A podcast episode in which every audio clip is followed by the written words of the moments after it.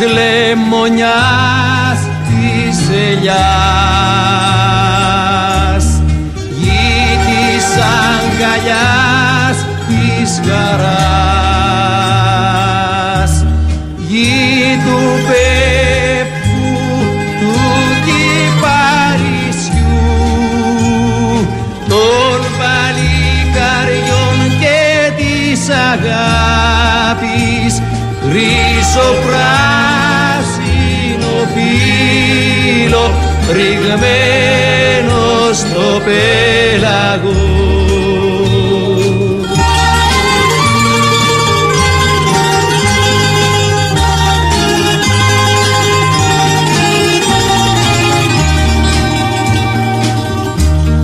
Γη του ξεραμένου λιβαδιού. Γη της πικραμένης Παναγιάς. Γη του λιβαδικού χαμού τα αγριού καιρού των ηφαιστείων χρυσοπράσινο φύλλο ρηγμένο στο πέλαγο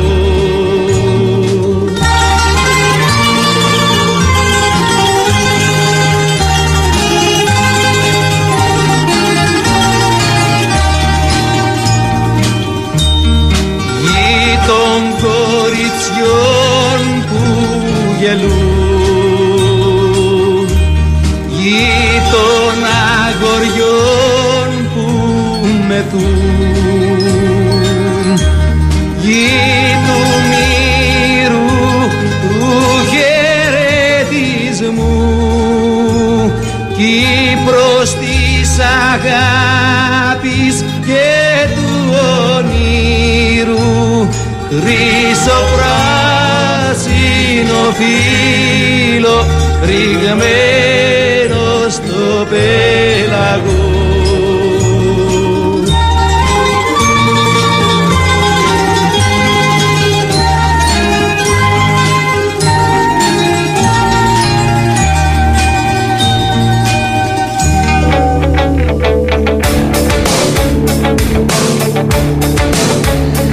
Καλημέρα, καλημέρα. Ήλθαν φορώντας τα καλά τους, ντυμένοι φίλοι. Αμέτρητες φορές οι εχθροί μου. Κανείς δεν ξεχνά και τίποτα δεν ξεχνιέται. Είναι Παρασκευή 20 Ιουλίου, σήμερα τιμούμε τους νεκρούς της εισβολής του Ατήλα και ζητάμε από τους Έλληνες πολιτικούς να μην ξεχνάνε την προδοσία. Δεν θα ξεχάσουμε ποτέ την κατάμαυρη μέρα του πολύ πικρού εκείνου Ιούλη του 74. Το Σαββατιάτικο πρωινό δεν ήταν σαν όλα τα άλλα. Οι Τούρκοι εισβολείς από το χάραμα είχαν αρχίσει να σφυροκοπούν την ανυπεράσπιστη και προδομένη Κύπρο. Πέντε μέρες νωρίτερα, Δευτέρα 15 Ιουλίου, η Χούντα των Αθηνών που κυβερνούσε με πυγμή την Ελλάδα άνοιγε την κερκόπορτα του νησιού στους Τούρκους Ατήλες. Ο αόρατος δικτάτορας Δημήτριος Ιωαννίδης έδινε την εντολή για την ανατροπή του νόμιμου Προέδρου της Κυπριακής Δημοκρατίας, Αρχιεπίσκοπου Μακάριου, δίνοντας έτσι δυστυχώς το δικαίωμα στην Τουρκία να εισβάλλει στο νησί με την ψευδή δικαιολογία της επαναφοράς συνταγματικής τάξης. Της επιστροφής δηλαδή του Προέδρου Μακάριου. Ο πρόεδρος επέστρεψε στις 7 Δεκεμβρίου του 1974, έξι περίπου μήνες μετά, αλλά η τουρκική κατοχή συνεχίζεται μέχρι και σήμερα.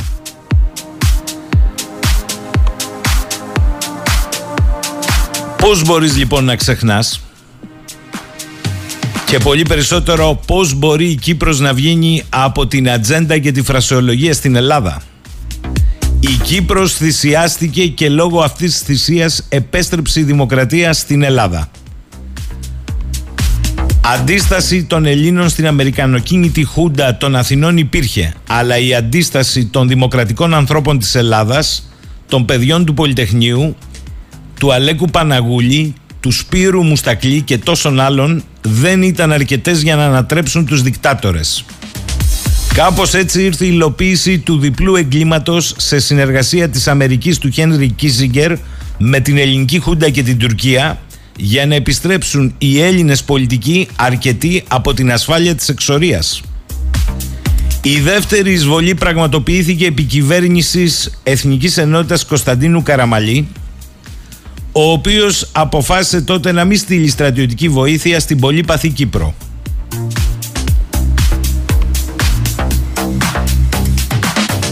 Σήμερα οι πολιτικοί νομίζουν ότι με την επιβολή της δικοινοτικής διζωνικής ομοσπονδίας θα βγάλουν την υποχρέωση προς την Κύπρο και τους Έλληνες του νησιού. Και με αυτόν τον τρόπο θα ξεχάσουν τις υποχρεώσεις τους προς την προδομένη Κύπρο. Διότι οι ηγέτες της ΕΟΚΑΒ που εκτελούσαν τις εντολές Ιωαννίδη ως κανονικά τσιράκια οι περισσότεροι οπαδοί συνεπαρμένοι με το όνειρο της Ένωσης που αποδείχτηκε απατηλό ήταν το τυράκι για να προκαλέσουν το απίθμενο μίσος για το μακάριο ξεροκέφαλο πολιτικό, ναι, αλλά εκλεγμένο και να ξεκινήσει ένας εμφύλιος πόλεμος που εκμεταλλεύτηκε η Χούντα για να δημιουργήσει συνθήκες ώστε να φτάσουμε στην τραγωδία του πικρού Ιούλη του 1974.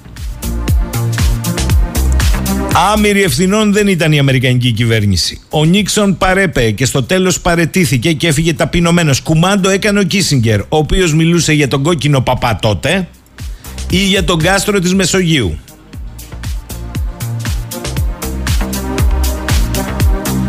Μένω όμως στο ελληνικό πολιτικό σύστημα. Τα παλιά χρόνια το Κυπριακό στην Ελλάδα χρησιμοποιούνταν ως δικαιολογία για πρόορες εκλογές. Η δικαιολογία ήταν ψεύτικη προφανώς. Στις δύο τελευταίες εκλογικές αναμετρήσεις δεν ακούστηκε ούτε μία φορά η Κύπρος. Μοιάζει σαν βάρος για το σύνολο σχεδόν ή για τη συντριπτική πλειοψηφία του ελληνικού πολιτικού συστήματος που θέλει να το πετάξει από τους ώμους του. Αν χαθεί η Κύπρος όμως, ξυλώνεται όλο το πουλόβερ για τον ελληνισμό. Ακόμη και με τη στρατηγική βάθους. Όποιος κατάλαβε, κατάλαβε. Σήμερα έχουμε τρίτη εισβολή. Άρχισαν κρατήσεις σε ξενοδοχεία στο περίκλειστο κατά τα άλλα Βαρόση για το 2025 από την 3η 18 Ιουλίου όπως δηλώνουν οι Τούρκοι του ψευδοεπίγραφου τουριστικού επιμελητηρίου της τουρκικής λεγόμενης Δημοκρατίας Βορείου Κύπρου Τρομάρα μου Τούρκος επιχειρηματίας ανακοίνωσε ότι αγόρασε 4 ξενοδοχεία, 86 διαμερίσματα και 20 στρέμματα γης στην περίκλειστη αμόχωστο.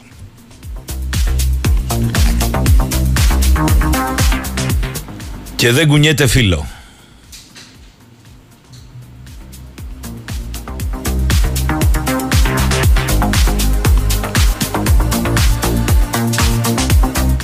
Τα ελιό σήμερα. Χρόνια πολλά σε όσους και όσες γιορτάζουν. Στα εσωτερικά. Εντάξει φτάσαμε την τέταρτη μέρα. Ο συντονισμός και η ικανότητα σε απόγειο.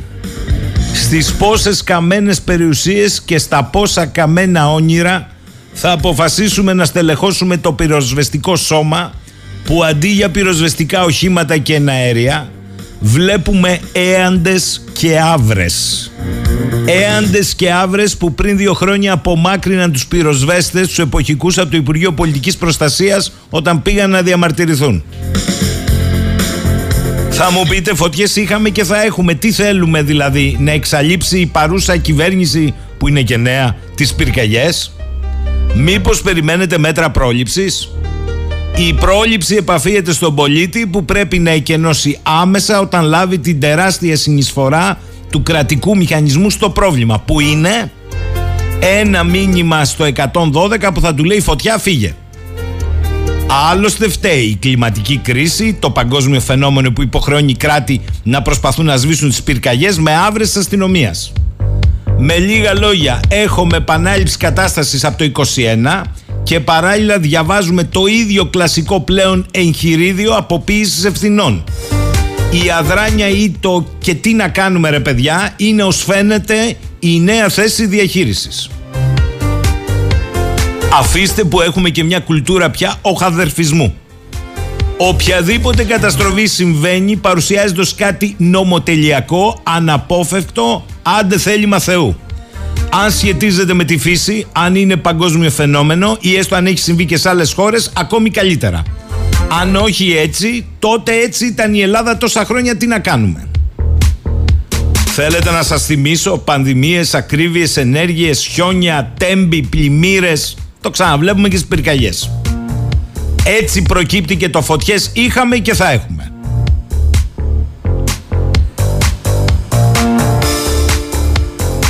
Αφήστε το άλλο που ακούω από χθες. Κοίτα ρε παιδί μου πόσα του έτυχαν πάλι. Κοίτα να δεις δεν πρόλαβε να πάρει ανάσα. Ναι, είναι θέμα τύχης.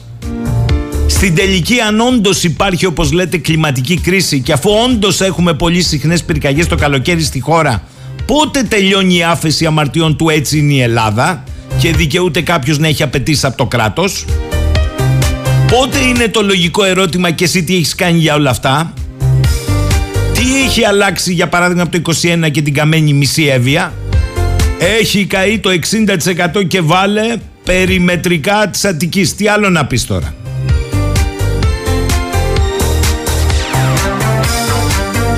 Και μέσα σε όλα αρχίζουν και οι αποκαλύψεις και πρωτοφανή φιάσκα παιδιά. Μόλις πριν λίγες μέρες ανατέθηκαν σε ιδιώτες οι καθαρισμοί δασών με χρήματα του Ταμείου Ανάκαμψης. Από ό,τι προκύπτει από τα έγγραφα στο διάβια όσο υπάρχει ακόμη, οι διαδικασίες για τους καθαρισμούς σε ολόκληρη την επικράτεια μέσω του προγράμματος Αντινέρο 2 καθυστέρησαν. Είναι το πρόγραμμα το οποίο χρηματοδοτείται και αφορά σε εργασίες καθαρισμού δασών και αρχαιολογικών χώρων ή και αρχαιολογικούς χώρους ανά την επικράτεια. Από έγγραφα του ΤΑΙΠΕΔ που αναρτήθηκαν στη Διάβια, οι αναθέσεις υπηρεσιών καθαρισμού έγιναν στα μέσα ή τα τέλη Ιουνίου ή ακόμη και πριν λίγες μέρες αρχές Ιουλίου. Η αντιπυρική περίοδος ξεκινά από την 1η Μαΐου, αλλά αυτό δεν έχει καμία σημασία.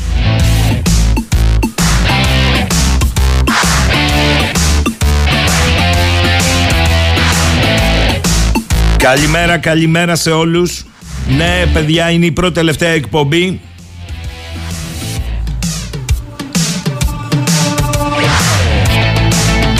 Μου λέει ο Κώστας εδώ, ανέλαβε δράση σφουγγαρίστρα της κυβέρνησης, κατηγορεί τους πολίτες επειδή δεν καθάρισαν τα οικόπεδά της. Τα οικόπεδά τους, δεν σέβεται τους ανθρώπους που έχασαν τα πάντα. Ο νους της είναι στο να αθωώσει το κράτος. Τι είναι αυτό που μου στέλνεις, αγαπητέ φίλε, Κωστή; Α, τι έλεγε η κεντρική παρουσιάστρια στο Sky. Καλά, εσύ από το Sky είσαι μόνο κολλημένος. Κωστάκι, καλημέρα. Καταλαβαίνεις ότι αστείευομαι.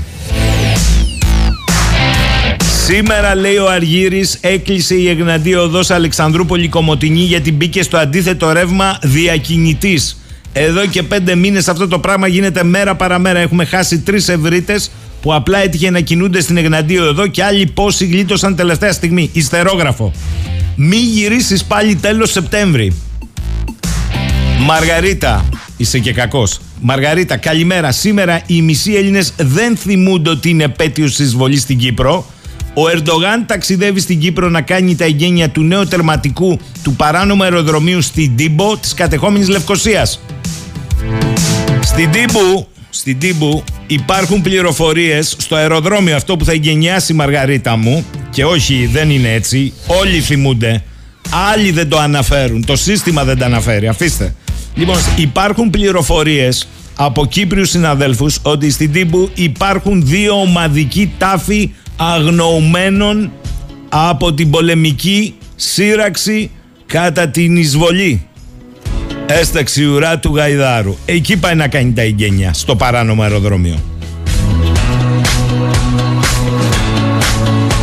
Εντάξει Θάνο, εντάξει, η Κύπρος είχε προδοθεί πριν τη Χούντα και μας λες εδώ πέρα ότι όλοι ήταν παιδιά των Άγγλων, πολιτική Κύπρη. Εντάξει, εγώ ξέρω ότι η αφορμή για το ντου από παντού της Τουρκίας, χαλαρά, δόθηκε από την ανατροπή εκλεγμένου ηγέτη της Κυπριακής Δημοκρατίας. Να σου θυμίσω ότι η μεραρχία η Χούντα την απομάκρυνε. Ας τα υπόλοιπα τώρα.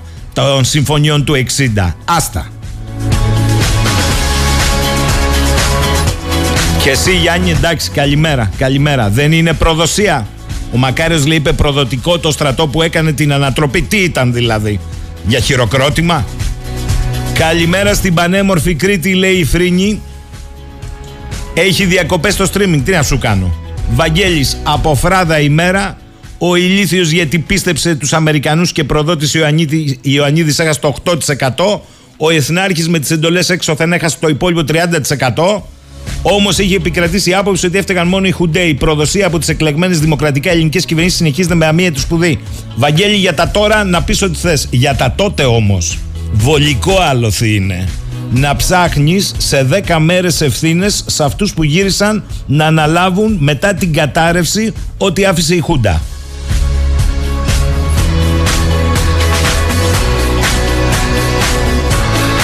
Ο Περικλής λέει οι πολίτες πρέπει να εκπαιδευτούν στην κλιματική κρίση που λιβανίζουν τα κανάλια ολιμερής και στα κλιματικά lockdown που έρχονται και προπαγανδίζει ο λαγός του συστήματος Καπραβέλος. Τίποτα δεν γίνεται τυχαία. Δεν το ξέρω.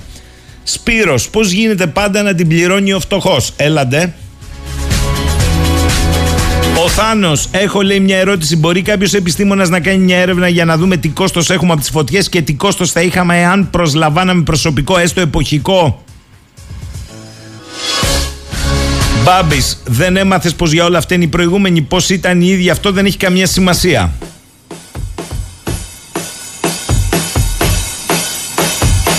Κώστα μου, δεν μπορώ να σου πω τίποτα περισσότερο για τον άνθρωπο που βρέθηκε διαμελισμένος στο κέντρο ανακύκλωσης στα Χανιά. Τι να σου πω, μόνο ότι ως φαίνεται η ταυτοποίηση δείχνει ότι είναι Ινδικής καταγωγής. Τα υπόλοιπα είναι σενάρια, διότι ο κάδος ήρθε από το Ρέθυμνο, άρα στο Ρέθυμνο και ποιος μας λέει ότι στο Ρέθυμνο δεν έπεσαν από το Ηράκλειο τα μέλη του ή από τον Άγιο, λέω εγώ. Αφήστε το.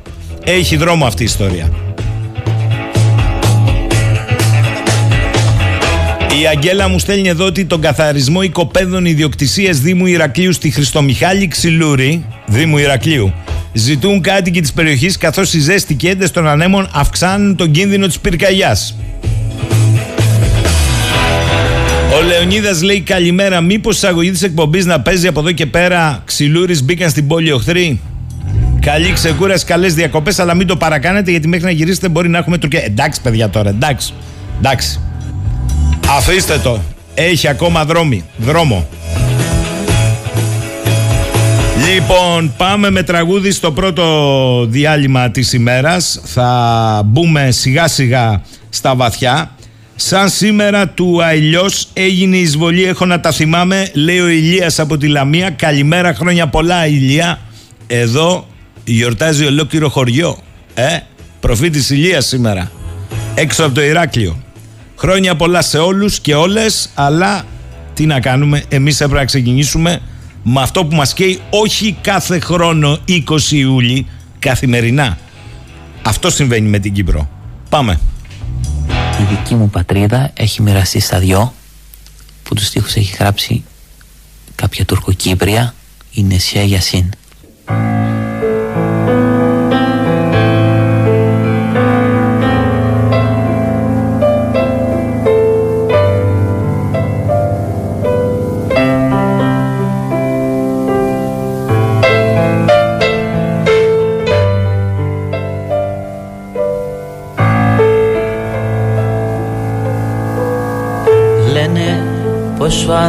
Άνθρωπος πρέπει την πατερίδα να αγαπάς. Λένε πως ο άνθρωπος πρέπει την πατερίδα να αγαπάς. Έτσι λέει και ο πατέρας μου συχνά έτσι λέει και ο πατέρας μου συχνά Η δική μου η πατρίδα έχει μοιραστεί στα δυο.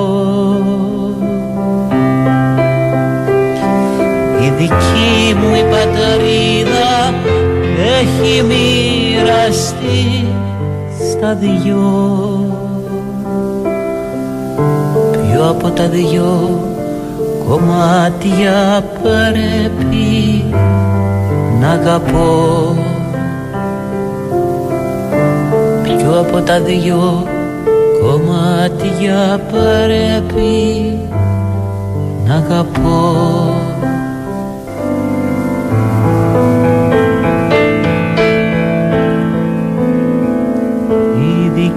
Δική μου η πατρίδα έχει μοιραστεί στα δυο. Η δική μου η πατρίδα έχει μοιραστεί στα δυο. Ποιο από τα δυο κομμάτια πρέπει να αγαπώ Ποιο από τα δυο κομμάτια πρέπει να αγαπώ 10 και 34. Ο Σπύρος μου λέει: Ξέρετε αν ισχύει η πρόταση της κυβέρνησης να μην πληρώνουν όλο τον έμφυα όσοι ασφαλίσουν τα σπίτια τους γιατί τώρα που καίγονται τα σπίτια ανοίγουν σαμπάνιες οι εταιρείες. Απαντάει ο Φώτης Σπύρο. Ούτε συνεννοημένοι να είστε. Όπως βλέπω, λέει ο Φώτης, άρχισαν τα κεντρικά ΜΜΕ από βλάκος να προμοτάρουν ασφαλιστικές εταιρείες. Τυχαίο κι αυτό, ε. Θα μου πεις εδώ, μας είπαν ότι θα έχεις μειωμένο ένφια αν το ασφαλίσει το σπίτι. Ε, τώρα, αν το κόστος ασφάλειας είναι μεγαλύτερο από την έκπτωση που θα έχεις στον έμφυα, λεπτομέρειες. Έκπτωση έμφυα όμως θα επικαλούνται ότι έκαναν. Κάτι ανάλογο και με τη ρήτρα προσαρμογής που εξαφάνισαν ντε αλήθεια λόγω καύσωνα και ακραίων συνθήκων. Δεν θα έπρεπε το κράτος να πει ότι για το διάστημα αυτό, για να μην έρθουν λογαριασμοί φωτιά, αναστέλω το ΦΠΑ στο ρεύμα για τις μέρες αυτές. Τι είπα όμως τώρα λέει ο Φώτης. Αυτό ίσως έκανε ένα άλλο κράτος που θα νοιαζόταν για τους πολίτες του. Τι να σου πω τώρα και σένα. Λοιπόν ένα ωραίο μήνυμα του Σπύρου. Αδέρφια μας Κύπροι συγγνώμη που σας προδώσαμε και σας προδίδουμε ακόμη και τώρα Αν μπορείτε να μας συγχωρέσετε ευχαριστώ ε, Το θέμα είναι Σπύρο μου τι γίνεται και πώς κινητοποιείται το ελληνικό πολιτικό σύστημα να καταλάβει τα στοιχειώδη και της δικής του επιβίωσης. Διότι αν νομίζει ότι επειδή η Κύπρος είναι μακριά δεν βαριέσαι να φύγει τον τενεκεδάκι αυτό από τα πόδια μας μπροστά κούνια που τους κούναγε. Έρχεται η σειρά τους μετά. 20 Ιουλίου λοιπόν 2023 49 χρόνια πίσω και κάθε μέρα που μας πληγώνει.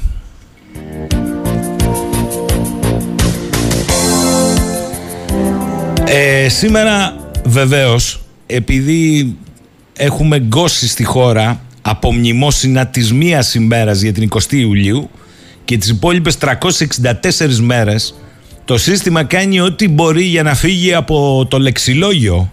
Όχι από την ατζέντα, το λεξιλόγιο. Από την ατζέντα έχει φύγει η Κυπριακή Δημοκρατία και η Κύπρος ε, εμείς θα παραμείνουμε όπως κάθε φορά πάντα στο νου θα έχουμε στο λογισμό που λένε αλλά και στο μπλα μπλα μας την Κύπρο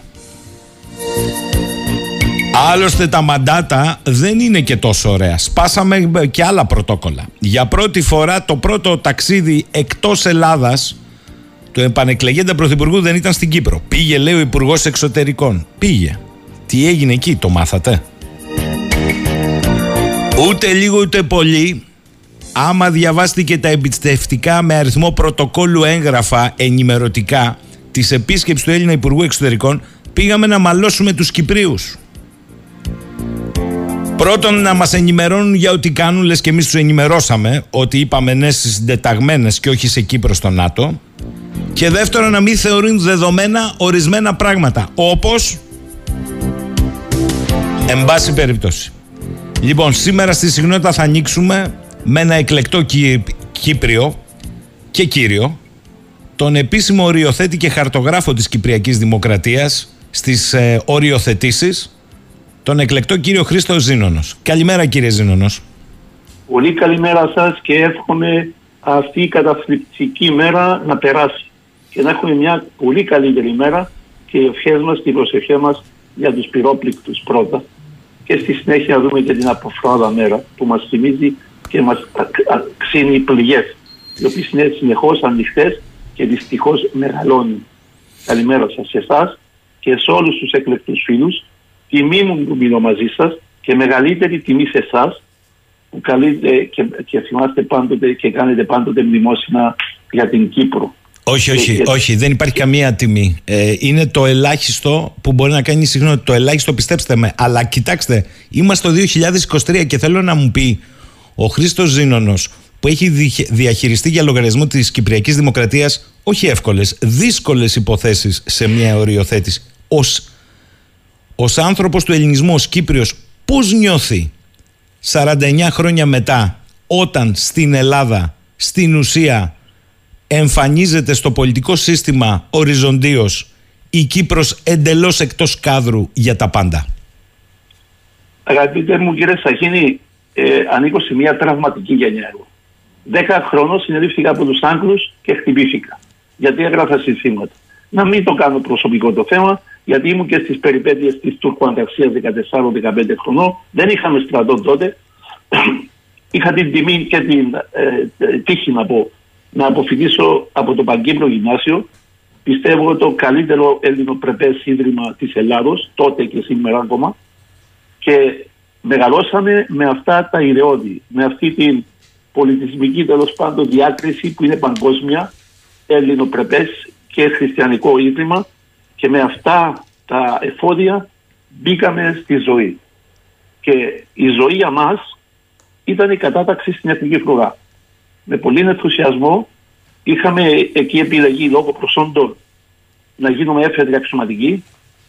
Έκανα έφεδρος αξιωματικός τον Οκτώβριο του ε, ε, 67, έξι μήνες μετά που έφυγε ο Παντακός από διοικητής της ΣΑΤ και ήταν ο περιβόητος Γαλατσάνος, ε, αργότερα αρχηγός ΓΕΣ και η απαγοήτευση και η πίκρα και οι εμπειρίες μας, οι δύσκολες, άρχισαν από εκεί όχι για τα καψόνια και όλα αυτά τα οποία ήταν ένα ε, τέλος πάντων φαινόμενο που υπήρχε, υπάρχει και θα υπάρχει πάντοτε, αλλά για την περιφρόνηση και την ηρωνία με την οποία μας έβλεπα. Εμάς που υποτίθεται είμαστε οι επίλεκτοι από τον εθνικό τέλος πάντων πληθυσμό της Κύπρου. Κακώς τότε, διότι παρασυρώμαστε όπως και εμείς και οι, οι, οι προπαντέρες μας και άλλοι από διάφορα κέντρα, πολιτικά κέντρα της Ελλάδος, τα οποία προσπαθούσαν να αξιοποιήσουν αυτό το πάθος και αυτό το ε, εθνικό τέλος πάντων όνειρο των Κυπρίων για την Ένωση. Είδα εκεί και έζησα το κίνημα του Βασιλιά και επιστρατευθήκαμε να πάμε να εξουδετερώσουμε αεροδρόμια τα οποία ήταν φιλικά στο καθεστώς του Βασιλέως και πραγματικά τότε 18 χρόνια είμαστε εμείς, διότι εμείς πηγαίνουμε αμέσως μετά το, την αποφύτισή μας και η απαγοήτευσή μας ήταν μεγάλη. Γιατί ακούαμε ότι θα χτυπούσαμε Έλληνες. Και εκείνον τον καιρό η Κύπρος συνεχώς απειλείτο. Μιλάμε για το 67. Απειλείτο από εισβολή στην Κύπρο. Είχαν, ακολουθήσει, ε, είχαν προηγηθεί τα επεισόδια της Κοφίνου και η Τουρκία απειλούσε συνεχώς και επέβαλε όρους να αποχωρήσει ο Γρήβα και η ελληνική μεραρχία. Και πιστεύω εγώ και το κίνημα του Βασιλέα θα έγινε κάτω από αυτό το είναι ευκαιρία. Όταν ο στρατός βρίσκεται σε συναγερμός και σε επιφυλακή, να κάνει το, το, δικό του κομμάτι, τη δική του κίνηση. Όλα αυτά μας απαγοήτευσαν και μας απαγοητεύουν. Και πολύ περισσότερο όταν η Χούντα των Απριδιανών καθόταν στα εδόλια και καταδικαζόταν σε μακρόχρονε φυλακίσεις και μάλιστα και θάνατο στην αρχή και πέθαναν πολλοί στη φυλακή, και να σας πω ότι η Χούντα εκείνη, ε, ενώ καταδυνάστευσε τον ελληνικό λαό για πολλά χρόνια και τη δημοκρατία, δεν είχε τόσο κόστος. Δεν υπήρχε κόστος το οποίο να, να είναι μη αναστρέψιμο. Το κόστος που έπαθαν στην Κύπρο, η Ελλάδα, όχι η Κύπρος μόνο, η Ελλάδα, το πραξικόπημα δηλαδή του Ιουλίου του 1974, ε, Απλώς υπήρχαν συνεδρίε στην Κύπρο, Νέο Καβίτα και άλλοι. Αυτοί ήταν υποδιάλυση. Αυτοί ήταν έτοιμοι να τους μαζέψουν όλους και να μπουν στη φυλακή. Γιατί και από, από αυτούς υπήρχαν αγνοί πατριώτες, ναι, αλλά υπήρχαν και κάποιοι άλλοι οι οποίοι ήταν και όργανα. Η κίνηση που έγινε τότε, το πραξικόπημα, έδωσε, ήταν η χαριστική βολή. Και πιστεύω σήμερα και πρέπει να το ακούσουν οι Έλληνες και όσοι βρίσκονται στην πολιτική, τέλος πάντων, στο πολιτικό προσωπικό της Ελλάδος, στο πολιτικό σύστημα, η Κύπρος το 1974 ήταν μια ήττα ματζικέτ. Το ματζικέτ, ε, ε, η πύλη του Βυζαντίου και των Ρωμιών, των Ελλήνων, ήταν η ήττα στο ματζικέτ. Ήρθε μετά από 500 χρόνια η εξόντωση του ελληνισμού, ναι, διάλωση της Κωνσταντινούπολης. Και άλλα τόσα 500 τόσα χρόνια η ολοκληρωτική εξόντωση του ελληνισμού με τη Μικρασία. Και σε 50 χρόνια ήρθαν και ξαναχτύπησαν στην Κύπρο. Διότι υπήρχαν και εδώ ε, ελληνικό στοιχείο. Υπήρχε ελληνικό στοιχείο. Και συνεχίζουμε σήμερα και εμείς στην Κύπρο, με τα δικά μας πάθη φυσικά και λάθη, αλλά και η Ελλάδα προπάντω, να βλέπουμε ότι μια χειραψία με τον αρχισουλτάνο καταπατητή κάθε έννοια δικαίου ε, ε, Ερτογάν, να θεωρούμε ότι είναι μια θετική κίνηση. Γιατί μας έκαμε χειραψία. Αλλά την ίδια ώρα η δική του εγκάθετη και στην Κύπρο και στην Ελλάδα μιλούν πάλι με τη ρητορική εκείνη του μίσους, τη διεκδικητική και εμείς λέμε χαρούμενοι ότι θα πάμε ναι και θα κάνουμε τέτοιες παραχωρήσεις που θα επιτρέψουν τον διάλογο και τη διαπραγμάτευση. Και σας ερωτώ εγώ, τι παραχωρήσεις να κάνω. Απλώς εγώ έχω κωδικοποιήσει εδώ με αυτή τη, τη σημερινή ευκαιρία ποιες είναι οι, οι, οι αναγωγές της Ελλάδος και τα πλεονεκτήματα. Είναι το διεθνές δίκαιο, το δίκαιο της θάλασσας, οι διεθνείς συνθήκες και οι διεθνείς συμβάσεις όπως είναι η Λοζάνη, όπως είναι οι συνθήκες εγκαθίδρυσης της Κυπριακής Δημοκρατίας και οι συνθήκες εγγυήσεως, μέρος των οποίων είναι και η Ελλάδα. Είναι οι αποφάσει του Συμβουλίου Ασφαλείας εναντίον της Τουρκίας για τη σωρία των παραβάσεων και παραβιάσεων που κάνει στην Κύπρο. Οι ευρωπαϊκές αρχές για μας, το, το ευρωπαϊκό κεκτημένο.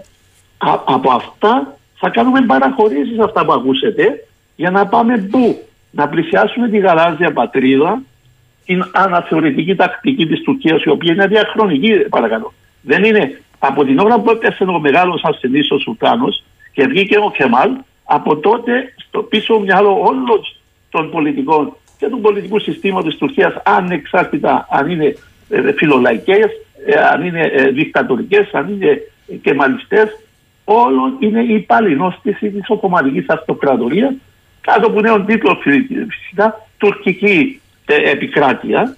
Και μιλάμε για αυτούς που με αυτή την αναθωρητική πολιτική με τα κληροδοτήματα τα οποία τους άφηκε το ΕΦΚΑΦ εδώ στην Κύπρο στην Αμόχωστο την Αγία Σοφιά που ήταν δώρο του, ε, του ελευθερωτή του Μάμες ε, να μιλάμε για δύο κράτη και συνεχίζονται οι, οι, οι επεκτάσεις και τα τετελεσμένα ε, της εισβολής όχι απλά να είναι εκεί, αλλά να θέλουν αναγνώριση και να προχωρούν.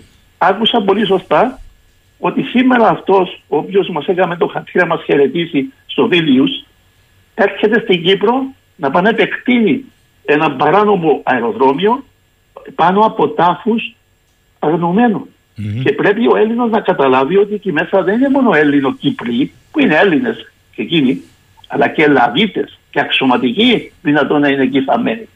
Και οι ηθικέ υποχρεώσεις της Ελλάδος είναι τεράστιες. Δεν μιλώ για τις συμβατικές εγκύτρια και λοιπά και νομικές και ε, σαν ευρωπαϊκή χώρα. Δεν μιλώ για αυτές. Οι ηθικές, η δημοκρατία στην Ελλάδα δεν αποκαταστάθηκε λόγω πολυτεχνείου.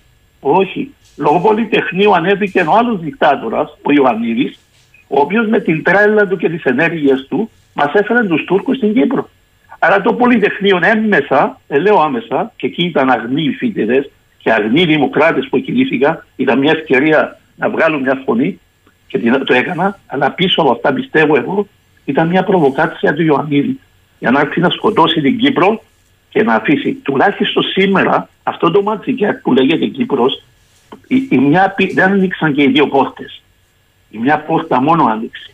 Να προσπαθήσουμε να κλείσουμε και αυτή την πόρτα και να διαφυλάξουμε τον υπόλοιπο ελληνισμό.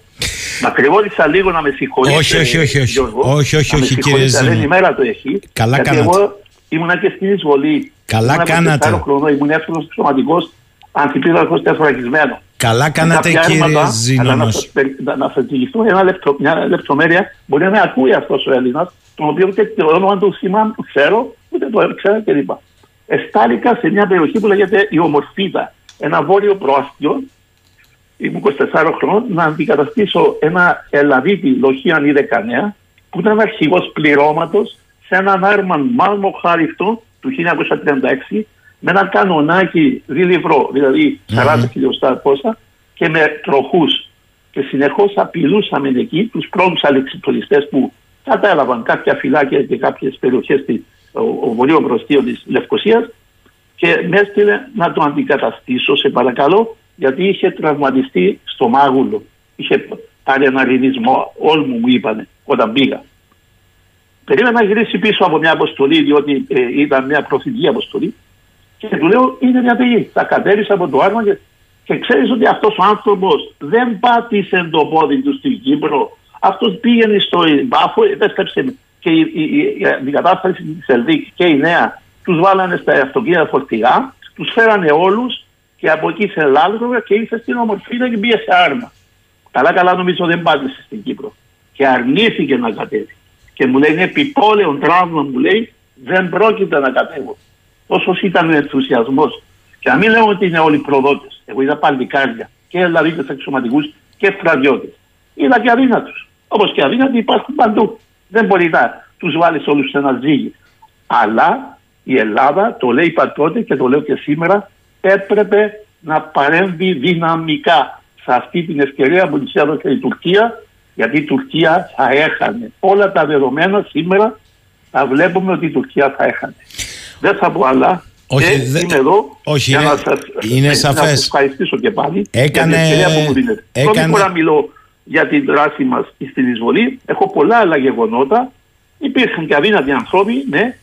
Η προδοσία για μένα δεν είναι να να πάρεις ένα συμβόλαιο με τον εχθρό και να υπογράψεις και να σου δώσει κάτω από το τραπέζι την αμοιβή. Για μένα προδοσία είναι και η ολιγορία, είναι και τα λάθη. Προπάντων όταν είσαι σε ένα, σε ένα πόστο και σε μια θέση που παίρνεις αποφάσεις ιστορικές, εάν πάρεις λάθος απόφαση και ιτηθεί, ναι, να πάεις να τους φεκιστεί, να σε βάλουν μαζί με τους έξι στο γουδί και θα τους φεκίσουν.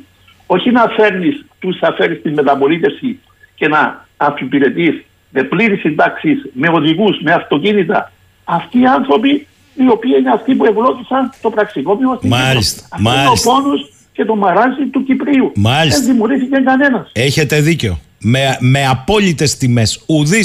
Όλοι αποστρατεύτηκαν και πήραν και τις συντάξεις και τα αυτοκίνητα πλήρως σε τιμές. Όμως θέλω κύριε Ζήνονο, 49 χρόνια μετά, κοιτάξτε, καλά κάνετε. Καλά κάνετε. Ναι. Γιατί μερικά πράγματα πρέπει να λέγονται. Όπως να λέγεται ότι η Τουρκία είχε σχέδιο από το 60 και γι' αυτό είχε κεντράρει στο τι ήθελε το βόρειο τμήμα της Λευκοσίας για να αποκτήσει βάθος, βάθος μέχρι την Κερίνια. Εμείς κυνηγάγαμε ο ένας τον άλλον τον εσωτερικό εχθρό. Α, έτσι είχαμε προσανατολίσει τις ένοπλες δυνάμεις. Είναι και τα εμφυλιακά κατάλοιπα. Όμως θέλω να σας ρωτήσω ευθέως 49 χρόνια μετά. Για αυτή τη χειραψία δεν υπόθηκε κουβέντα για την Κύπρο. Και εδώ με ποιον θα συνομιλήσεις; Με κάποιον που έχει εισβάλει και κατέχει ένα σημαντικό τμήμα της Κυπριακής Δημοκρατίας επί 49 χρόνια. Και όχι μόνο αυτό. Φαίνεται ότι οριζοντίως το ελληνικό πολιτικό σύστημα περίπου αισθάνεται ως εμπόδιο την Κύπρο στο να προχωρήσουν οι ελληνοτουρκικές σχέσεις. Θέλω να σας ρωτήσω, υπάρχει πιστεύετε αντίληψη ότι αν χαθεί η Κύπρος είτε γίνει δορυφόρος είτε γίνει προτεκτοράτο είτε ελεγχθεί πλήρως έρχεται η σειρά για την Ελλάδα. Το έχουμε καταλάβει αυτό. Αυτό πρέπει να καταλάβει ο ελληνικός λαός. Διότι οι Τούρκοι ε, αποκαλύπτουν και πολύ εύκολα μπορεί να τους διαβάσει ποιοι είναι οι στόχοι τους, ποιοι είναι οι σκοποί τους. Αυτά ή- τα είδαν μέσα από την πρόσφατη και την απότερη ιστορία. Σας είπα το Ματζικέρ. Δεν είμαστε εκεί στο Ματζικέρ, αλλά κάποιοι ήταν, κάποιοι ήταν εκεί. Και πρέπει να καταλάβουν ότι είναι η πύλη της Μικρασίας. Η πύλη του ευρύτερου ε, ε, ε, να πω Ρωμιών, ε, Ελλήνων, Βυζαντινών, τι να τους πω. Και Και ήρθαν και φτάσανε 100 χρόνια που διορκούσαν την πόλη και ήταν και για 100 χρόνια. Αλλάξανε τρει-τέσσερι σουλτάνοι και ήταν απ' έξω έτοιμοι να μπουν και μπήκα.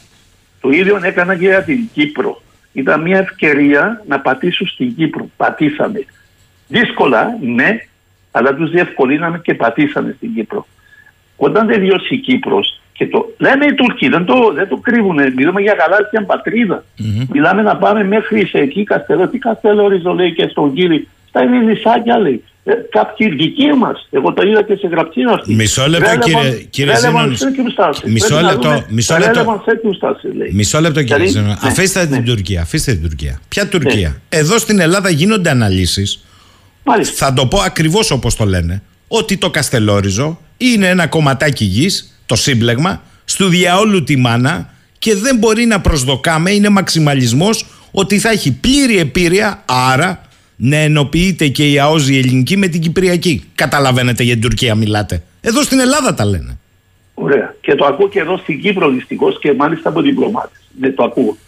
Όμως να το διαχωρίσουμε και να πούμε το εξής. Άλλο να διαπραγματεύεσαι το μέγεθος της ΑΟΣ, αν είναι full effective, πώς, να, να είναι πλήρης επίρρεια mm-hmm. ή μερικής επίρρεια ή καθόλου επίρρεια, και άλλο να θέτει υποδιαπραγμάτευση την κυριαρχία εθνικής της τρογγύλη της ίδιας, το δικαίωμα της μονομερούς και το λέω και το έγραψα αυτό. Είναι μονομερή δικαίωμα η επέκτασή σου στη χωρική θάλασσα. Δεν σου ορίζει, δεν, δεν, δεν υπάρχει υποχρέωση σου να διαπραγματευτείς το όριο της ε, δικής σου χωρική θάλασσας, δηλαδή μέχρι 12 ναυτικά μίλια. Γιατί, γιατί αν δεν τα είχε ο απέναντι σου ή ο γείτονας σου τα 12 ναυτικά μίλια, είναι σαφέστατο το δίκαιο της θάλασσας, πάει σε equidistances. Όχι ακόμα, ούτε όχι επίοικια, δηλαδή να κάνεις παζάρι. Είναι καθορισμένο, γι' αυτό δεν υπάρχει, είναι μονομερής η ενέργεια. Εάν εμείς εκεί στη Γουαστελόριζο πάρουμε όλα τα 12 ναυτικά μίλια που δικαιόμαστε και πολλά άλλα δηλαδή, στον κύριο και άλλα νησάκια κλπ. Ή ακόμα προηγηθεί η οριοθέτηση των γραμμών που εκείνα πρέπει να τα οριοθετήσει μονομερός πάλι. Εσύ, σαν εθνική νομοθεσία, τις γραμμές βάσης, το κλείσιμο κόλπο, τα συμπλέγματα, να τα στείλει στα Ηνωμένα Έθνη. Από εκεί και πέρα οι άλλες ζώνες, ε, η ζώνη, η αποκλειστική οικονομική ζώνη ή και η υφαλοκρηπίδα, ναι, είναι αποτέλεσμα οριστικής οριοθέτησης μετά από διαπραγμάτευσης. Αλλά τα άλλα δεν mm. μπαίνουν στην εξίσωση που προηγήθηκα. Να σας πω και το ατυχές γεγονός της Πύλου. Και άκουσα έγκριτο καθηγητή, δεν θα αναφέρω το όνομα του στον αέρα, να λέει: Ξέρεις, εκεί δεν μπορούσαμε αυτόβουλα να παρέμβουμε, ήταν διεθνή ύδατα. Τέλος είναι διεθνή ύδατα. Μέσα στην αποκλειστική ζώνη είναι διεθνή ύδατα. Αλλά επειδή δεν την οριοθέτησες, σου δίνω έναν αυθεντικό ότι δεν ήταν σαφές δικό μας ή αλλού και εκεί δεν μπορούσα να κάνω μια δυναμική παρέμβαση. Υπάρχει άλλη πρόνοια όμως. Τα 24 ναυτικά μίλια, στα οποία όχι μόνο έχεις ε, δικαίωμα, έχεις και υποχρεώσεις να κάνεις διοψίε, να, να ελέξει λαθρεμπόριο, παράνομη μετανάστευση, ε, πετροκυλίδες και άλλα. Έχεις υποχρέωση. Ε, και πού είναι υποχρέωση μου εμένα, αν τα νησιά μου, είτε λέγεται Γάβδο ή Γαρδοπούλα ή Κουφονίση ή αλλού, δεν είναι χαρτογραφημένα με την έννοια του δικαίου της θάλασσας, δηλαδή οι γραμμές βάσης κόλπου, για να μετρήσω εγώ ή σαν κράτος ή ακόμα και εγώ ο διαπλε... αυτός που διαπλεύει, πόσο λες, ο, ο, ο, ο ναυτικό. Πού να μετρήσει, αν είναι στα 24 ναυτικά μίλια, αν είναι στα 5, στα 6.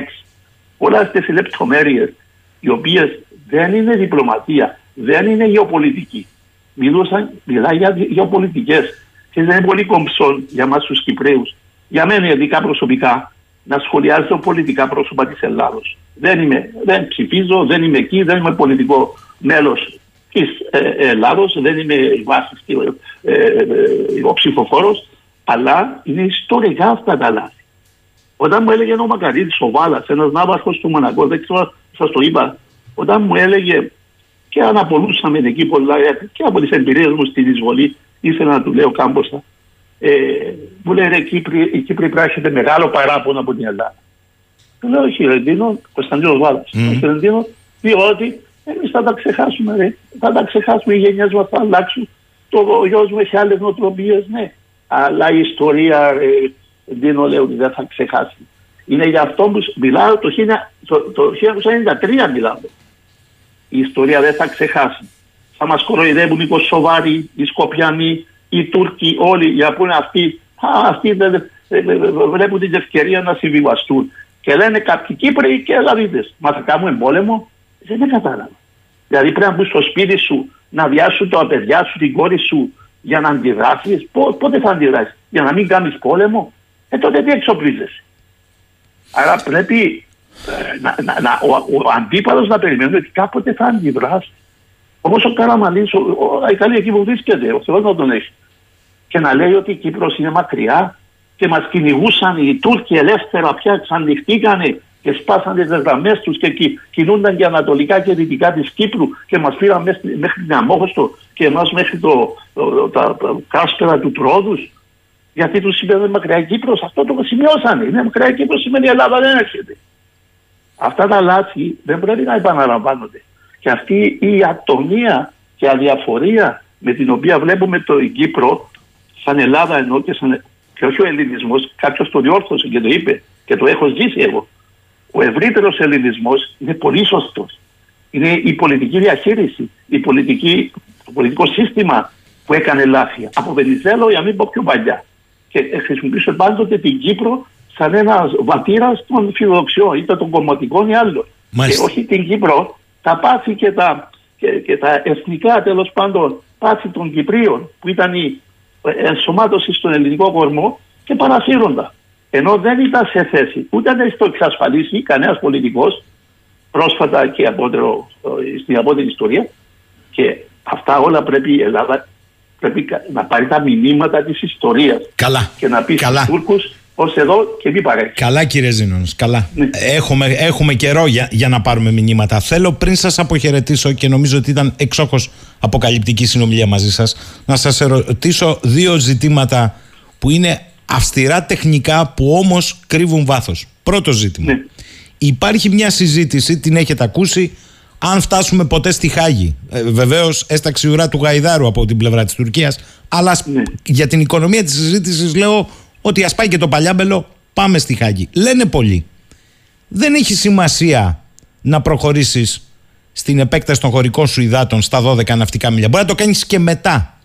Η οριοθέτηση δηλαδή δεν προϋποθέτει να έχεις κινηθεί στο δικό σου δικαίωμα το μονομερές της επέκτασης. Μπορεί να το κάνεις και μετά. Ισχύει αυτό; Και Όχι, να σου εγώ διαφωνώ, ίσως να είναι και ο φίλος μου Καριώτη που δεν έβαλε ότι μπορεί να γίνει μετά. Εγώ διαφωνώ απόλυτα να σας πω γιατί. Εάν εγώ ήμουν διαιτητής, από, από το δικαστήριο, και μου λέει η Χάγη, κοίταξε να δεις, πες μου εσύ τα maximalization, ε, τα, τα, τα, τα μεγαλύτερες δυνατότητες που έχει μέσα από το δίκαιο της θάλασσας η Ελλάδα και τις μεγαλύτερες η Τουρκία κλπ. Πού βρίσκεται, εγώ δεν μπορώ να το πω. Γιατί, Γιατί δεν έχω αφεντηρία, δεν έχω βάση. Και η βάση και για τη χωρική θάλασσα και για τη συνεχόμενη condition zone είναι οι ευθείε γραμμές οι γραμμές βάσης, η κόλπη κλπ.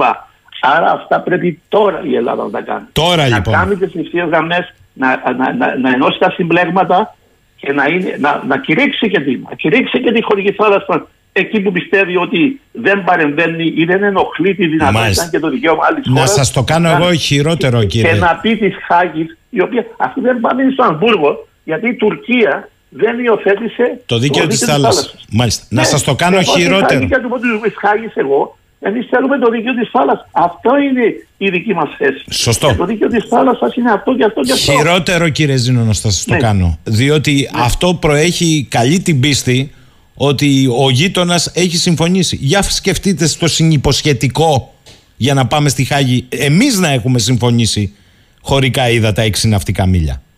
Άντε να τα αλλάξεις μετά.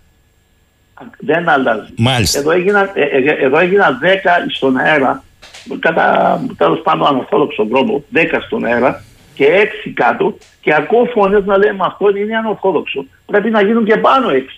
Ε, γιατί να γίνουν και πάνω 6 και να μην γίνουν και κάτω 10 που μας το δίνει το δίκαιο της θάλασσας. Μάλιστα. Και κάτι τελευταίο τεχνικά θα ήθελα να σας ρωτήσω. Το έχουμε ξανασυζητήσει, αλλά θέλω να γίνει καθαρό. Ήσασταν από τους πρώτους που είπε ότι η τμηματική οριοθέτηση ΑΟΣ με την Αίγυπτο είναι λάθος κίνηση Έστω και έτσι η Αίγυπτος έχει κάνει κίνηση. Εμείς έχουμε αφήσει αυτά τα τέσσερα σημεία. Δεν έχουμε δώσει ούτε ευθείε γραμμές βάσης, δεν έχουμε δηλώσει συντεταγμένες ακριβείς. Τίποτα. Η Αίγυπτος το έχει κάνει. Όμως, σήμερα θέλω να σας ρωτήσω, με τη συζήτηση για την Τουρκία, με τη συζήτηση για το Καστελόριζο το σύμπλεγμα, με κενό από τον 28ο και πέρα, υποπτεύεστε ότι στο τέλος η συμφωνία μπορεί να είναι με όξονα τα κοιτάσματα να έρθει και η Τουρκία μέχρι τον 28ο. Κοίταξε, αυτά τα πράγματα δεν, δεν έγιναν τυχαία. Δεν είμαστε εμείς πιο έξυπνοι και πιο ειδικοί από κάποιους εμπειρογνώμονες, συμβούλους. Μισό λεπτό. Εσείς δεν είστε ένα τυχαίο πρόσωπο. Ακού, ακούστε κύριε Ζήνος, όχι, δεν θα ναι. μου το πείτε έτσι. Με συγχωρείτε. Ναι. Δεν ναι. σα επιβάλλω ότι θα πείτε, αλλά εδώ δεν μου ξεφύγετε. Δεν είστε ναι. ένα τυχαίο πρόσωπο. Επαναλαμβάνω. Είστε ο άνθρωπος που ανέλαβε επισήμως την χαρτογράφηση και οριοθέτηση όλων των οριοθετήσεων της Κυπριακής Δημοκρατίας. Άρα δεν ρωτώ ένα τυχαίο πρόσωπο εδώ. Μετά τον 28ο, με συμβρινό αφήνοντας κενό, αναμονή δηλαδή, μπορεί ναι, να ναι. κάτσει η Τουρκία με την Αίγυπτο τώρα που πάει και ο Σίση και να πούμε κι εμείς να μην είμαστε μαξιμαλιστές, ας πάει και το παλιάμπελο όξο η Κύπρος αφού δεν κολλάει και το Καστελόριζο Μα η εισαγωγή μου, αγαπητέ μου Γιώργο, η εισαγωγή μου ήταν να σας πω ότι δεν είναι τίποτα τυχαίο, λέω εγώ. Και εκείνο που δεν είναι τυχαίο γιατί πήγαμε να σκοτώσουμε το τουρκολιβικό. Μα το τουρκολιβικό ήταν σκοτωμένο. Δεν στηρίζεται πάνω σε καμία έννοια δικαίου, ακόμα και τεχνικού, ακόμα και το σύμβαση της ε, Γενέβης του 58, περιφαλοκρηπίδας. Δεν στέκει. Ε, δεν χρειάζεται να πάω εγώ να κάνω εκτόσεις και ε, λάθη μέσα από το Έλληνο-Αιγυπτιακό, το οποίο είναι. Έγινε χωρίς να υπάρχουν βάσεις, οι γραμμές βάσει. Έγινε χωρίς να λαμβάνονται υπόψη ε, ε, βασικά νησιά, Κουφονήσι, Χρυσή και κάποια άλλα κλπ. Δεν μπήκαν όλα στην ε, Επίρρεια. Δηλαδή δεν μπήκαν ούτε στη μειωμένη Επίρρεια. Δεν μπήκαν καθόλου κάποια νησιά. Και τραβάμε τη γραμμή στην 28, εκεί η οποία, η οποία μίλησε πρώτη η Τουρκία στι πρώτες σταδιοδοτήσει της τουρκικής εταιρεία πετρελαίων, εκεί ήταν το όριο τους. Ύστερα, όταν προχώρησαν και άλλα, ήταν χάρη ενόχλησης και παρενόχλησης για να δει μέχρι πού η Ελλάδα θα αντιδράσει. Και στα μερική οριοθέτηση λέει ο φίλος μου ο Καριωτή, δεν γίνεται ποτέ. Όχι γίνεται. Προκειμένου όμως να κλείσεις ολόκληρο το σύνορο σου που αφορά την χώρα με την οποία διαπραγμάτευε η Ελλάδα. Η Αίγυπτο θα κλείσει ολόκληρη να υιοθετήσει μια μερική για την υπόλοιπη την οποία έχει κηρύξει όμως, την έχει κηρύξει να πει εδώ είναι disclaimer, υπάρχει πρόνοια, disclaimer. Έχω αυτή τη δυνατότητα αλλά την αφήνω για την ώρα και οριοθετώ αυτή. Ε, πρέπει να γίνουν πολλά βήματα μέσα στα πλαίσια του δυο της θάλασσας. Και το τούρκο-λιβικό δεν σκοτώνεται του γιατί ήταν να κάνω ένα είπα τη λέξη αυτόν κόλ παλαιότερα, δεν μπορώ να το πω, ε, ε, ε, μια κατάσταση την οποία θα βρίσκω πάντοτε μπροστά μου. Διότι κάναμε εκεί εκτόσεις και δεν θα κάνεις γιατί στον κύριο ένα λυσάκι εκεί, όπως το λένε πολλοί, on the wrong side, στη λάθος πλευρά. Η λάθος πλευρά και το λένε επιστήμονες στην Ελλάδα. Λάθος πλευρά είναι η Αιγαίο, είναι όλο νησιά ελληνικά με πληθυσμούς, με δραστηριότητα, με διοικητικές ευθύνες που φτάνουν μέχρι και τη Στρογγύλη ακόμα και είναι ε, relevant circumstances, σχετικές ε, περιστάσεις. Τις σχετικέ περιστάσεις. Δεν είναι τα, τα, τα είδα, τα, τα Jersey Islands και άλλα βρετανικές κτίσει, τα παράλια της Γαλλίας. Εκεί είναι κάτι άλλο, δεν είναι απομονωμένα εκεί και δεν, δεν πήρανε ΑΟΣ, πήρανε όμως full effective ε, πώς χωρική θάλασσα. Πλήρως. Μάλιστα, μάλιστα, μάλιστα. Κύριε Ζήνονος, θέλω να σας ευχαριστήσω για δύο λόγους. Πρώτον, γιατί καλά κάνατε, δεν πρέπει να φεύγει όχι 20 Ιουλίου, όχι ανήμερα τα ήλιος, προφήτηλια, όχι. Κάθε μέρα δεν πρέπει να φεύγει από το λεξιλόγιο η Κύπρος. Καλά κάνατε και κάνατε μια βουτιά στην ιστορία. Όμως, κυρίως θέλω να σας ευχαριστήσω και για τις τεχνικές διευκρινήσεις, διότι εγώ θέλω να το πω, στον ευρύτερο ελληνισμό είστε από εκείνα τα πρόσωπα που είχε την τύχη και τη γνώση πάντως να κάνει όλες τις χαρτογραφίες και οριοθετήσεις για λογαριασμό της Κυπριακής Δημοκρατίας. Το έχετε δουλέψει, το ξέρετε, δεν, δεν είναι επί του πεδίου θεωρίες και αναλύσεις. Καλή σας ημέρα από το Ηράκλειο, κύριε Ζήνονος. Εγώ ευχαριστώ πάρα πολύ για να μπορέσετε αν έχω, ε, το έχει η μέρα τέτοια, ε, ε, εκδώσει κάποιες ε, δικές μου συναισθηματικές τέλος πάντων εξάρτησεις. Όμως η ευχή μου και η προσευχή μου είναι για τους πυρόπληκτους και να ξημερώσει καλύτερη μέρα. Η σημερινή μέρα να είναι οριστική και να ξεπεραστεί. Παρόλο που ήταν προβλέψιμα κάποια πράγματα και τα οποία η Ελλάδα πρέπει να συγκεντρωθεί και να επικεντρωθεί στα πραγματικά προβλήματα των πυρκαγιών που είναι η οργάνωση τέτοιων πυροσβέσεων. Ευχαριστώ πάρα πολύ. Καλή σας ημέρα. Και όλους τους συνεργατές σας. Αυτά από τον κύριο Ζήνονος. Βλέπετε πως ο άνθρωπος ακόμη και τέτοια μέρα ο νους του είναι και στις καταστροφές στην Ελλάδα. Δεν γίνεται αλλιώς. Ε, στην Ελλάδα, ε, οριζοντίως στο πολιτικό σύστημα, μπορεί και αλλιώς. Θέλω τώρα να πάμε σε έναν άλλον εκλεκτό κύριο. Τον έχουμε ακούσει και στο παρελθόν, τον κύριο Μελέτη Μελετόπουλο, ο οποίος είναι και διδάκτορας οικονομικών και κοινωνικών ε, σπουδών στο Πανεπιστήμιο της Γενέβης. Κυρίως όμως είναι ένας από τους ανθρώπους, θα το πω αυτό, που παράγει σκέψη πάνω στα εθνικά θέματα και τα ελληνοτουρκικά, είτε συμφωνεί κάποιος μαζί του, είτε διαφωνεί, παράγει σκέψη. Αυτό που έχει ανάγκη η χώρα, το έχω πει πολλές φορές και αυτό είναι στην πράξη η στρατηγική βάθου. Κύριε Μελετόπουλε, καλημέρα. Καλημέρα σας κύριε Σαββίδη, Σαχίνη, καλημέρα στους ακροατές σας, του Ηράκλειο, στην Κρήτη και σε όλη την Ελλάδα. Κύριε Μελετόπουλε, πριν από λίγο μιλάγαμε, συνομιλούσαμε με τον κύριο Ζήνονο, ο οποίος είναι και ο χαρτογράφος οριοθέτης τη Κυπριακής Δημοκρατίας σε όλες τις οριοθετήσει ΑΟΣ και βεβαίως δεν μπορούσαμε να ξεφύγουμε 49 χρόνια μετά. Κάτι όμως που φαίνεται ότι το ελληνικό πολιτικό σύστημα οριζοντίως σιγά σιγά το βγάζει τελείως, όχι από την ατζέντα, από το λεξιλόγιο του την Κύπρο. Κοιτάξτε, καταρχήν ε, θέλω να πω κάτι ίσως ε, φαινομενικά άσχετο με τη συζήτησή μας. Ε, θα ήθελα η κυρία Σεκελαροπούλου να καταργήσει αυτή την ετήσια φιέστα που γίνεται στο Προεδρικό Μέγαρο που συμπίπτει με την εθνική τραγωδία της Κύπρου. Αν είναι δυνατόν να εορτάζουμε την ημέρα που θρυνούμε για την καταστροφή, την εισβολή, την κατάληψη της Βόρειας Κύπρου με εκατοντάδες και χιλιάδες θύματα αγνοωμένους κτλ. Και να αντικατασταθεί με, μια, με ένα μνημόσυνο στη Μητρόπολη για τα θύματα της Κυριακής τραγωδίας και ένα διάγγελμα του Πρωθυπουργού ή του Πρόεδρου της Δημοκρατίας, το οποίο επενθυμίζουμε, επενθυμίζουν στον ελληνικό λαό, να θυμόμαστε όλοι μας, ότι μία και μόνο λέξη ταιριάζει στη σημερινή ημέρα, μία και μόνο λέξη πρέπει να χαρακτηρίζει την εθνική μας πολιτική στο Κυπριακό και η λέξη αυτή είναι απελευθέρωση. Εάν δεν υπάρξει απελευθέρωση της κατεχόμενης Κύπρου από τα τουρκικά στρατεύματα και τους επίκους, οποιαδήποτε άλλη συζήτηση περί διζωνικής, δικοινοτικής, δημοκρατίας, συνεννόηση με τους Τούρκους κτλ. παρέλκει.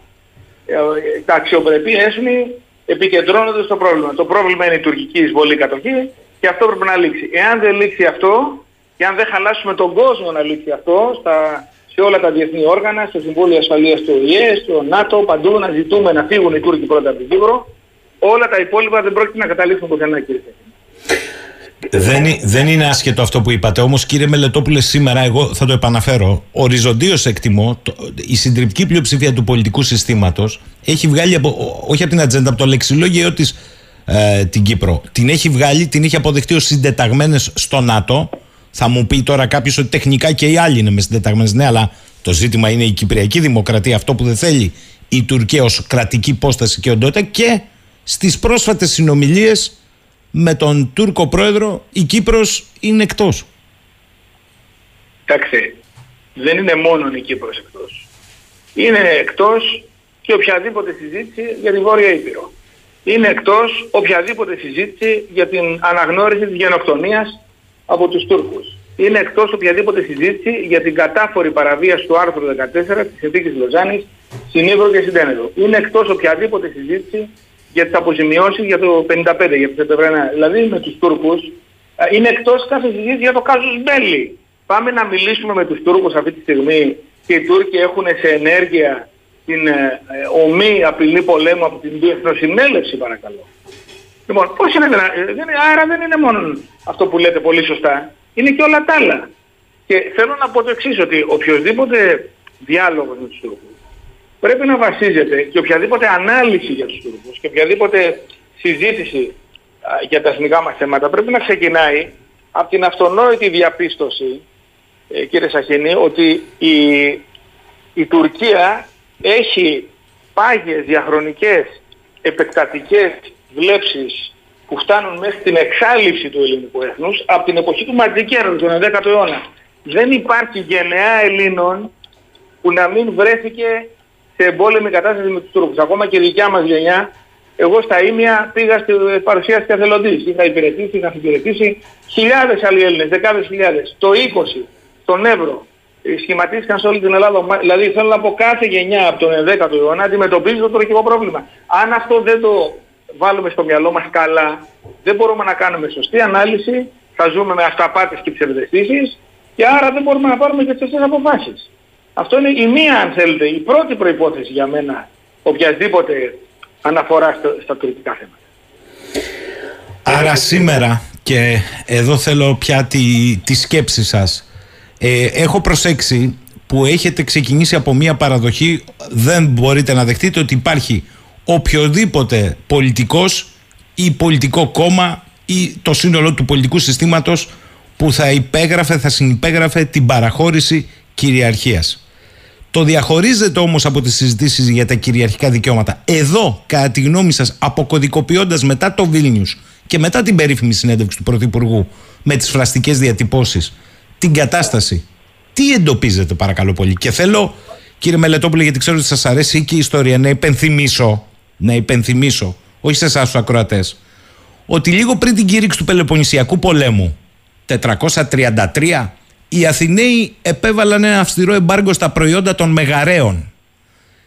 Ο ναι, λόγος, ναι. ο, ο σαφορμή ήταν το αίτημα της Σπάρτης του Πελοποννησιακού η ανάκληση του μεγαρικού ψηφίσματος από τους Αθηναίους. Ήταν τελεσίγραφο. Ο Θουκυδίδης λοιπόν, επειδή όλοι τον επικαλούνται σήμερα οι πολιτικοί, μίλησε για την πραγματική αιτία του πολέμου και είπε ότι ο Περικλής πρότεινε την απόρριψη του τελεσυγράφου των Σπαρτιατών και κατέστησε σαφές στους Αθηναίους ότι υποχωρώντας ακόμη και στο ασήμαντο μεγαρικό ψήφισμα θα δώσουν την εντύπωση αδυναμίας και φόβου με αποτέλεσμα οι Σπαρτιάτες να πετήσουν ακόμη περισσότερα και σημαντικότερα. Αυτό το δίδαγμα του μεγαρικού ψηφίσματος είναι αξίωμα για τις διεθνείς σχέσεις. Για μας είναι. Ακούστε, ε, πολύ σωστά το θέσατε. Ε, εάν η Ελλάδα δεχθεί να μπουν στην ατζέντα ενός ελληνοτουρκικού διαλόγου που δεν έχει ξεκινήσει ακόμα. Έτσι. Άρα αφού δεν έχει ξεκινήσει δεν μπορούμε να αποκαταλάβουμε τίποτα. Ούτε καν ότι θα ξεκινήσει δεν μπορούμε να αποκαταλάβουμε. Εγώ προσωπικά έχω βάσιμες αμφιβολίες ότι τελικά θα πάμε σε διάλογο, αλλά αυτό είναι μια αλήθεια. Λοιπόν, εάν η Ελλάδα δεχτεί να μπουν σε μια συζήτηση με τους Τούρκους θέματα εσωτερικής δικής μας κυριαρχίας, όπως ας πούμε η παρουσία στρατευμάτων στα ελληνικά νησιά, όπως ας πούμε η, η τύχη των uh, μουσουλμάνων Ελλήνων πολιτών της Δυτικής Θράκης, εάν θα τους δικάζει ο Μουφτής ή τα λαϊκά δικαστήρια, τα ελληνικά, τα τακτικά, ε, εάν ας πούμε θα ε, υπάρχουν ε, σχολεία στα οποία θα διδάσκεται τουρκική γλώσσα από μακητή κτλ. Εάν η Ελλάδα δεχτεί τέτοια συζήτηση, έχει χάσει την τυπική της κυριαρχία και ανεξαρτησία. Θα γίνει κράτος υποτελές στην Τουρκία, κράτος μειωμένης κυριαρχίας, κράτος φιλανδοποιημένο στην Τουρκία, η οποία θα έχει λόγο για την εσωτερική της διακυβέρνηση. Ε, προσοχή!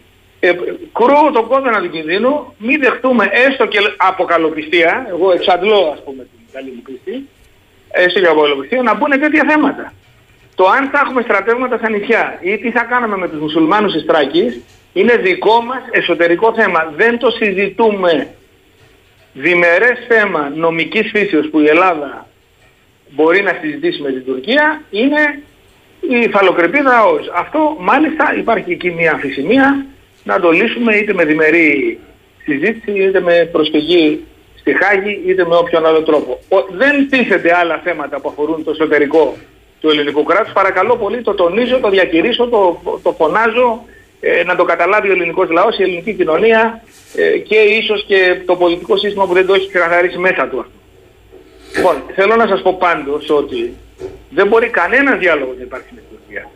Εάν δεν αναγνωρίσει η Τουρκία το διεθνές δίκαιο της θάλασσας. Είδατε ότι την απέρριψαν, απέρριψαν τον Τούρκο υποψήφιο από πρόεδρο του, ε, του Διεθνούς ε, Ναυτιλιακού Οργανισμού και η ναι. αιτία δεν είναι μόνο ότι δεν συμπαθούν την Τουρκία που είναι ένα κράτος ταραξίας, είναι και ότι η Τουρκία δεν έχει αναγνωρίσει το Διεθνές Δίκαιο της Θάλασσας. Πόσα προεδρεύει η Τουρκία στον παγκόσμιο ε, θαλάσσιο οργανισμό, ναυτιλιακό οργανισμό, εάν δεν έχει δεχτεί το Δίκαιο της Θάλασσας; Και εμείς θα πάμε σε συζήτηση με την Τουρκία χωρίς να έχει η Τουρκία αναγνωρίσει το Διεθνές Δίκαιο. Ναι, αλλά- Χωρίς να έχει αναγνωρίσει την αρμοδιότητα των Εθνών Δικαστηρίων. Ναι, αλλά Δεν γίνονται αυτά τα πράγματα. εμείς κύριε Μελετόπουλο, όμως αυτή την υποψηφιότητα υποστηρίξαμε, όχι τον Παναμέζο που βγήκε. Να σας θυμίσω. Το ξέρω πολύ καλά, αυτό είναι μια συζήτηση για την οποία υπάρχουν διάφορες θεωρίες γιατί το κάναμε. εντάξει, Τώρα εντάξει. δεν- δεν- Όμως θέλω να πω, τι σας κάνει να πιστεύετε; Ότι θα πάμε σε ένα τραπέζι; Εσείς λέτε δεν ξέρω καν αν θα γίνει διάλογος. Μα εδώ πάμε Ναι. για κοινά υπουργικά συμβούλια το Σεπτέμβριο. Ε, δεν έχουμε δει ακόμα, περιμένετε. Α, εν πάση Θα περιπτώσει. σας πω γιατί, κοιτάξτε, θα σας πω το εξής. Μην ξεχνάμε ότι αυτή τη στιγμή η Τουρκία έχει προκαλέσει με τον Εμπε... στο θέμα της Σουηδίας, αλλά και με άλλα θέματα, έχει προκαλέσει τη μήνυ μεγάλου μέρους του αμερικανικού πολιτικού συστήματος. Έχει προκαλέσει τη μήνυ, ε, ας πούμε, της Γαλλίας. Γιατί πάρα πολλά δημοσιεύματα στο γαλλικό τύπο λένε ότι η Τουρκία ενισχύει, ας πούμε, τις ε, ταραχές που γίνονται από μουσουλμάνους στη Γαλλία. Έχει προκαλέσει, ε, ας πούμε, ένα είδος συνειδητοποίησης από τον δυτικό κόσμο ότι η Τουρκία δεν ανήκει σε αυτόν. Ότι είναι απέναντί του. Επίσης, ξέρω εγώ, η συμμαχία της με τη Ρωσία, με την Κίνα, με το Ιράν, όλα αυτά τα πράγματα έχουν δημιουργήσει μεγάλη καχυποψία. Η Αμερική έχει μεταφέρει τις υποδομές της στην Ελλάδα από την Τουρκία. Δεν καταλαβαίνω με ποια λογική πιστεύουμε ότι η Αμερική και γενικά ο δυτικός κόσμος θα πιέσει την Ελλάδα να πάει σε διαπραγμάτευση στην Τουρκία για ελληνικά κυριαρχικά δικαιώματα. Δεν, υπά... δεν το, το αποκλείω τελείως ε, κύριε Σεκίνη. Γι' αυτό, να μου επιτρέ... Γι αυτό είπα Ναι, ναι. Ότι έχω αμφιβολίες κατά πόσον αυτός ο διάλογος θα γίνει και ότι αν ξεκινήσει κάποιος διάλογος, εάν θα προχωρήσει. Νομίζω ότι η Δύση δεν τον θέλει αυτό το διάλογο. Θέλει το Ισραήλ που η σωτηρία του η γεωστρατηγική, το στρατηγικό του βάθος είναι η Κύπρος, Κρήτη, Ελλάδα, Δύση, να τεθεί, να, να, ας πούμε να υπαχθεί το Αιγαίο σε ένα είδος συγκυριαρχίας Ελλάδος-Τουρκίας. Το θέλει η Ρωσία. Εγώ και για τη Ρωσία το αμφισβητώ, που έχει συμμαχία με την Τουρκία. Το θέλει η Γαλλία, το θέλει η Αμερική που έχει κάνει τρομακτικές επενδύσεις στο Στεφανοδίκη, στην Αλεξανδρούπολη, που έχει επεκτείνει τη Σούδα. Δεν θεωρώ ότι η Δύση ε, ε, αυτή τη στιγμή ευνοεί μια ελληνοτουρκική ε, συνεννόηση σε εισαγωγικά εις βάρος της Ελλάδος, εις βάρος των ελληνικών κυριαρχικών δικαιωμάτων και όσοι το λένε αυτό το χρησιμοποιούν ως άλοθη, ε, δεν αναφέρομαι φυσικά στο, ε, ας πούμε στην κυβέρνηση και στους λαμβάνοντες αποφάσεις, εννοώ όμως ότι σε- όσοι αναλυτές ας πούμε ε, υποστηρίζουν ότι η Δύση θα μας πιέσει, μας πιέζει κτλ. Θεωρώ ότι είναι άλοθη της δικής τους τουρκοφοβίας και δηλίας. Ερώτηση τρίπλα, αν θέλετε, ή προβοκατόρικη. Ναι. Αν για το αρχιπέλαγος του Αιγαίου δεν τίθεται θέμα, είστε το ίδιο σίγουρος ότι δεν θα υπάρξουν πιέσεις από τον αμερικανικό παράγοντα ή και το γερμανικό; Βρείτε τα ρε παιδιά και εσύ Ελλάδα, άστο τώρα ρε παιδί μου μετά τον 28ο μεσημβρινό, δεν ξέρω πώς γίνονται οι συζητήσεις. Βρείτε τα. Ε, τώρα για την επίρρεια του Καστελόριζου, του συμπλέγματος, να γίνει ολόκληρη ιστορία. Και τι, τι θέλετε να συζητάτε για οριοθέτηση με την Κύπρο. Βρείτε τα εκεί να προχωρήσετε σε ένα χώρο ενιαίο όπου όλοι έχει λαβήν από τα αποθέματα του. Και εννοώ το αμυγός κομμάτι νότιο-νότιο-ανατολικά του συμπλέγματος Καστελορίζου στον άξονα με την Κύπρο, την Κρήτη, την Κάσο και την Κάρπαθο, κύριε Μελετόπουλε. Κοιτάξτε, εάν το θέμα τίθεται στην ενέργεια, ε, εδώ έχω να σας πω ότι πρώτον αυτή τη στιγμή η ανθρωπότητα βαδίζει ολοταχώς στην υποκατάσταση των παραδοσιακών μορφών, ενέ- μορφών ενέργειας με εναλλακτικές, διότι βλέπετε έξω τι γίνεται αυτή τη στιγμή που μιλάμε εκεί 40 βαθμούς και ο πλανήτης ψήνεται. Επομένως, ε, δεν είναι στην πρώτη γραμμή αυτή τη στιγμή η εξόριξη πετρελαίου και φυσικού αερίου από την Ανατολική Μεσόγειο. Δεύτερον, γενικότερα σε αυτό που θέσατε. Ε, Λοιπόν, στην, στο θέμα, να- ας μείνουμε στο θέμα της ενεργειακής σύμπραξης. Εγώ είχα γράψει προ καιρού ένα κείμενο, ένα άρθρο, στα νέα, στο οποίο έλεγα ότι η, μπορεί να βρεθεί φόρμουλα ενεργειακής συνεργασίας με την Τουρκία και τις εταιρείες οι οποίες θα κάνουν την εξόρυξη κτλ. κτλ. Υπό τον όρο ότι η Τουρκία θα δεχθεί πλήρως το υφιστάμενο εδαφικό καθεστώς και θα εισπράξει από το consortium αυτά που θα αναλογούν στο ποσοστό εδάφους και θάλασσας που κατέχει στην, στο Αιγαίο και στην Ανατολική Μεσόγειο. Βεβαίως. Μια χαρά. Να αν η Τουρκία πει ότι δέχομαι τα πράγματα όπως είναι και θα έχω μια συμμετοχή στο ποσοστό μου. Αυτό μπορεί να γίνει. Δεν μπορεί όμως με κανένα τρόπο να γίνει ε, ένα είδος ε, συνεκμετάλλευσης που θα ανατρέπει την, ε, ε, τη διασυνοριακή ισορροπία. Αυτό δεν αποκλείεται. Γιατί αυτό επιδιώκει η Τουρκία, να αλλάξει την ισορροπία μέσω της εκμετάλλευσης. Αυτό προσοχή, να το θέλω το επισημαίνω για, για τους ακροατές σας, ότι η συνεκμετάλλευση μπορεί να γίνει εάν η Τουρκία δεχθεί το υφιστάμενο συνοριακό καθεστώς. Μάλιστα. Αλλά δεν συζητάμε γι' αυτό τώρα. Το καταλάβατε. Λοιπόν, τώρα, για, το, για τα υπόλοιπα που είπατε, κοιτάξτε, εγώ δεν θεωρώ ότι υπάρχουν θέματα που συζήτηση πλην της υφαλοκρηπίδας. Δηλαδή όλη η συζήτηση αυτή που κάνουν ορισμένοι ε, που λένε ότι ξέρω εγώ, να, η καημένη Τουρκία έχει πολλά μίλια ακτογραμμές, ότι μην είμαστε μοναχοπάιδες, όλα αυτά τα πράγματα. Μάλιστα. Στην Ελλάδα. Είναι, είναι έκφραση, ε, δεν λέω μειοδοσίας και προδοσίας, λέω όμως ότι είναι έκφραση άγνοιας για το νομικό καθεστώς που διέπει το Αιγαίο και τις ελληνοτουρκικές σχέσεις. Δεν αλλάζουν αυτά. Αυτά έχουν ρυθμιστεί, είναι ξεκάθαρα. Καμία συζήτηση δεν μπορεί να γίνει για αυτά τα θέματα, κύριε Σακή.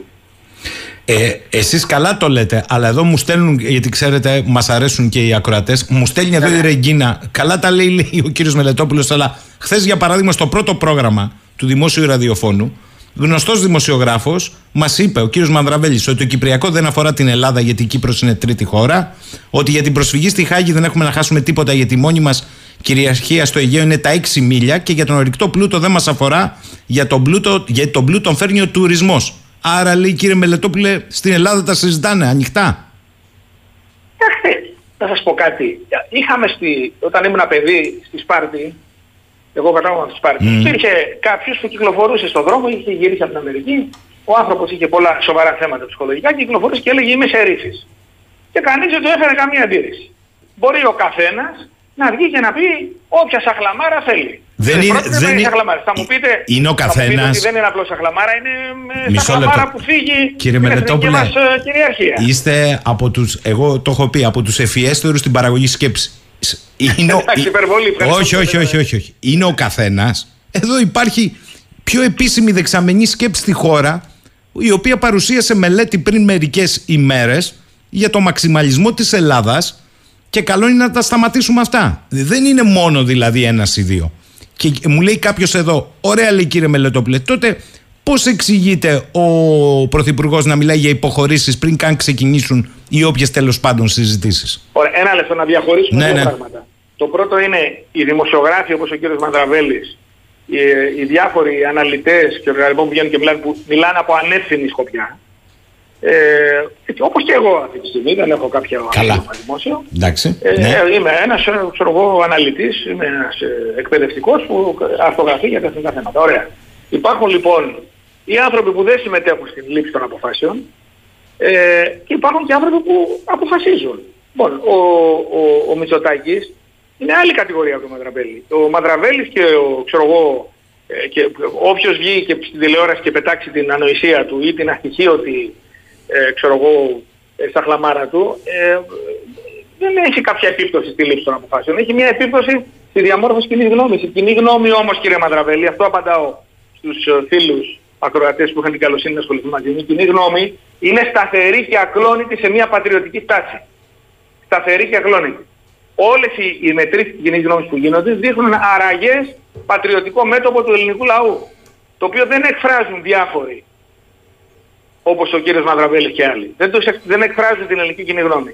Φυσικά οι ελληνικές κυβερνήσεις γνωρίζουν ότι η κοινή γνώμη έχει αυτή τη στάση και επίσης και δεν θέλουν να αυτοκτονήσουν πολιτικά. Μα, Αν υποθέσουν ότι μια ελληνική κυβέρνηση... Καλά το λέτε, αλλά θα σας κάνω σφίνα πάλι. Δεν, yeah. Έχετε δίκιο, σωστά το λέτε. Κανείς μας δεν εκφράζει. Έχετε δίκιο. Μεμονωμένες οι απόψεις μας. Το ίδιο ισχύει και για δεξαμενές σκέψεως όπως το ΕΛΙΑΜΕΠ, από τις οποίες προέρχονται και οι σύμβουλοι εθνικής ασφαλείας του Πρωθυπουργού όμως; Κοιτάξτε να σας πω.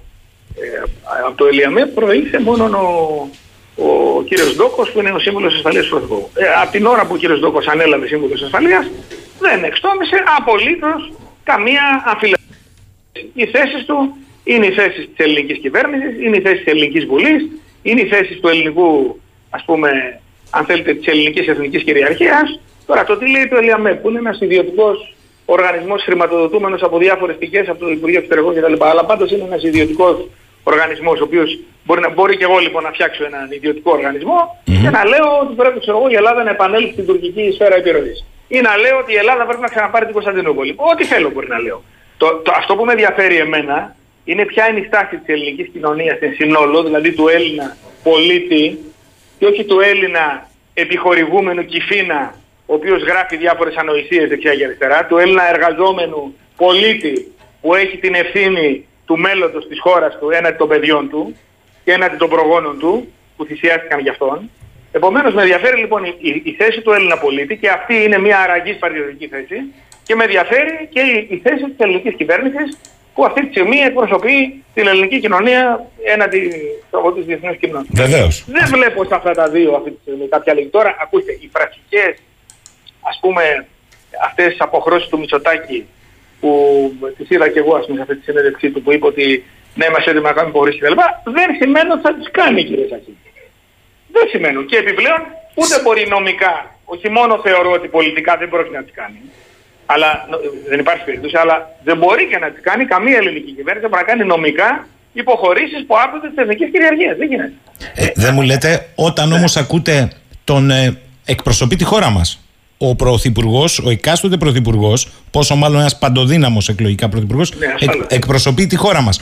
Όταν σας λέει ότι η έννοια της κυριαρχίας είναι μια σχετική έννοια, τι καταλαβαίνετε; Εντάξει, νομίζω, ε, ακούστε, ε, βασίζομαι στις 100.000 φορές που ο Μητσοτάκης έχει πει μέχρι τώρα και όχι μόνο ο Μητσοτάκης και ο Χατζηβασιλείου που έγινε τώρα ο βουλευτής ερών που έγινε ε, υπουργός εξωτερικών ε, και άλλοι ας πούμε διάφοροι υπουργοί. Έτσι, ε, σύμπαστα ας πούμε η κοινοβουλευτική ομάδα της Νέας Δημοκρατίας έχει επαναλάβει 100 φορές και ο Μητσοτάκης προσωπικά 100 φορές ότι το μόνο θέμα το οποίο έχουμε να συζητήσουμε με τους Τούρκους είναι ΑΟΣ Κεφαλοκρηπίδα. Θεωρώ λοιπόν εξ αυτού, προσέξτε, συνάγω λέω εξ αυτού ότι εννοεί σε θέμα, στα θέματα αυτά ότι μπορεί να υποχωρήσουμε. Δηλαδή, ξέρω εγώ να πάμε στο Διεθνές Δικαστήριο και να αποφασίσει κάποια πράγματα. Για αυτό το μοναδικό θέμα το οποίο θα συζητήσουμε, που δεν θα είναι, ας πούμε, δεν θα δικαιώνουν απόλυτα τις δικές μας αξίες. Δεν, δεν πιστεύω ότι πέραν του μοναδικού θέματος που συζητάμε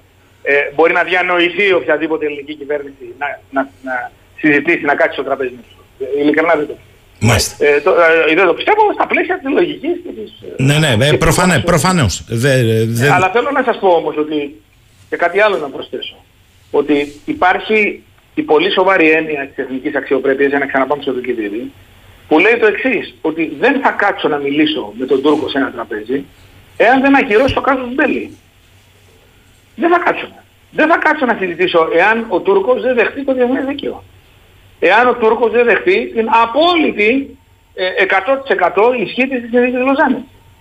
Και όταν θα κάτσω στο τραπέζι να μιλήσω, θα θέσω στον Τούρκο εγώ τώρα τις δικές του παραβιάσεις της συνθήκης Λοζάνης. Και γενικά του διεθνούς δικαίου. Δηλαδή, το άρθρο 14 για την ύπαρξη της Τένεδο, για την αναγνώριση γενοκτονίας, η, γενο- η, η αναγνώριση των γενοκτονιών είναι ένα πολύ, θέμα, Μμμ. πολύ σημαντικό θέμα διεθνώς, η αποζημίωση των Ελλήνων της Κωνσταντινούπολης για το πογκρόμ του 1975, έτσι. Ε, Αυτά θα τα θέσω αυτά τα θέματα εγώ. Και φυσικά την εκένωση της κατεχόμενης Κύπρου. Αυτά πρέπει να τα θέσει η Ελλάδα, όχι ως μαξιμαλιστικές δικές της, εκτός ας πούμε κειμένων νόμων και διατάξεων ε, ας πούμε διεκδικήσεις, αλλά ως απέτηση τήρησης του διεθνούς δικαίου. Μόνον έτσι πρέπει να ξεκινήσει ένας διάλογος, ο οποίος φυσικά πρέπει να σας πω, να προσθέσω και κάτι άλλο, ότι οίκοθε εννοείται ότι οποιαδήποτε συμφωνία γίνει με την Τουρκία για οποιοδήποτε θέμα πρέπει να κρυθεί υπό την κρίση και της Βουλής και του ελληνικού λαού. Ε, Δεν μπορεί να απόσχει ε, ο ελληνικός λαός από μια τέτοια έτσι, αυτή- αυτή είναι η άποψή μου, είμαι καθαρά δημοκρατική. Ζούμε σε μια δημοκρατία, ένα θέμα το οποίο ας πούμε ε, άπτεται της, ε, των διακρατικών μας σχέσεων με την Τουρκία και το οποίο άπτεται και διαρρυθμίσεων οι οποίες θα γίνουν με την Τουρκία ε, στα θέματα τα οποία θα συζητήσουμε, στο θέμα το οποίο θα συζητήσουμε πρέπει να υπάρξει συνένεση της Βουλής και του ελληνικού λαού, δεν είναι μια απόφαση που θα λάβει μια κυβέρνηση χείριση. Άρα- Ε, πρε- θέλω πάντως να σας πω ρεαλιστικά ότι η γνώμη μου προσωπική, η ταπεινότατη γνώμη μου, είναι ότι δεν, ε, δεν βλέπετε υπάρχει να... καμία περίπτωση να καταλήξουμε με την Τουρκία. Δεν βλέπετε να προχωρά αυτό. Όχι, όχι, δεν το πιστεύω. Οτιδήποτε άλλο όμως εκτός από τη συζήτηση της μίας διαφοράς οριοθέτηση φαλοκρηπίδας και ΑΟΣ για σας τότε ανοίγει το καπάκι να ξυλωθεί το πουλόβερ. Κάνω λάθος; Δεν υπάρχει τέτοια περίπτωση. Μα δεν νομίζω, να σας πω κάτι, δεν νομίζω ότι και νομικά στέκει μια συζήτηση άλλη. Δεν πώς θα πάει μια κυβέρνηση να συζητήσει με τους Τούρκους εσωτερικά θέματα ελληνικά, όπως είναι η στρατιωτικοποίηση των νησιών του Αιγαίου. Θα πάει να συζητήσει με τους Τούρκους θέματα κυριαρχίας νησίδων και νησιών, που είναι σαφέστατο.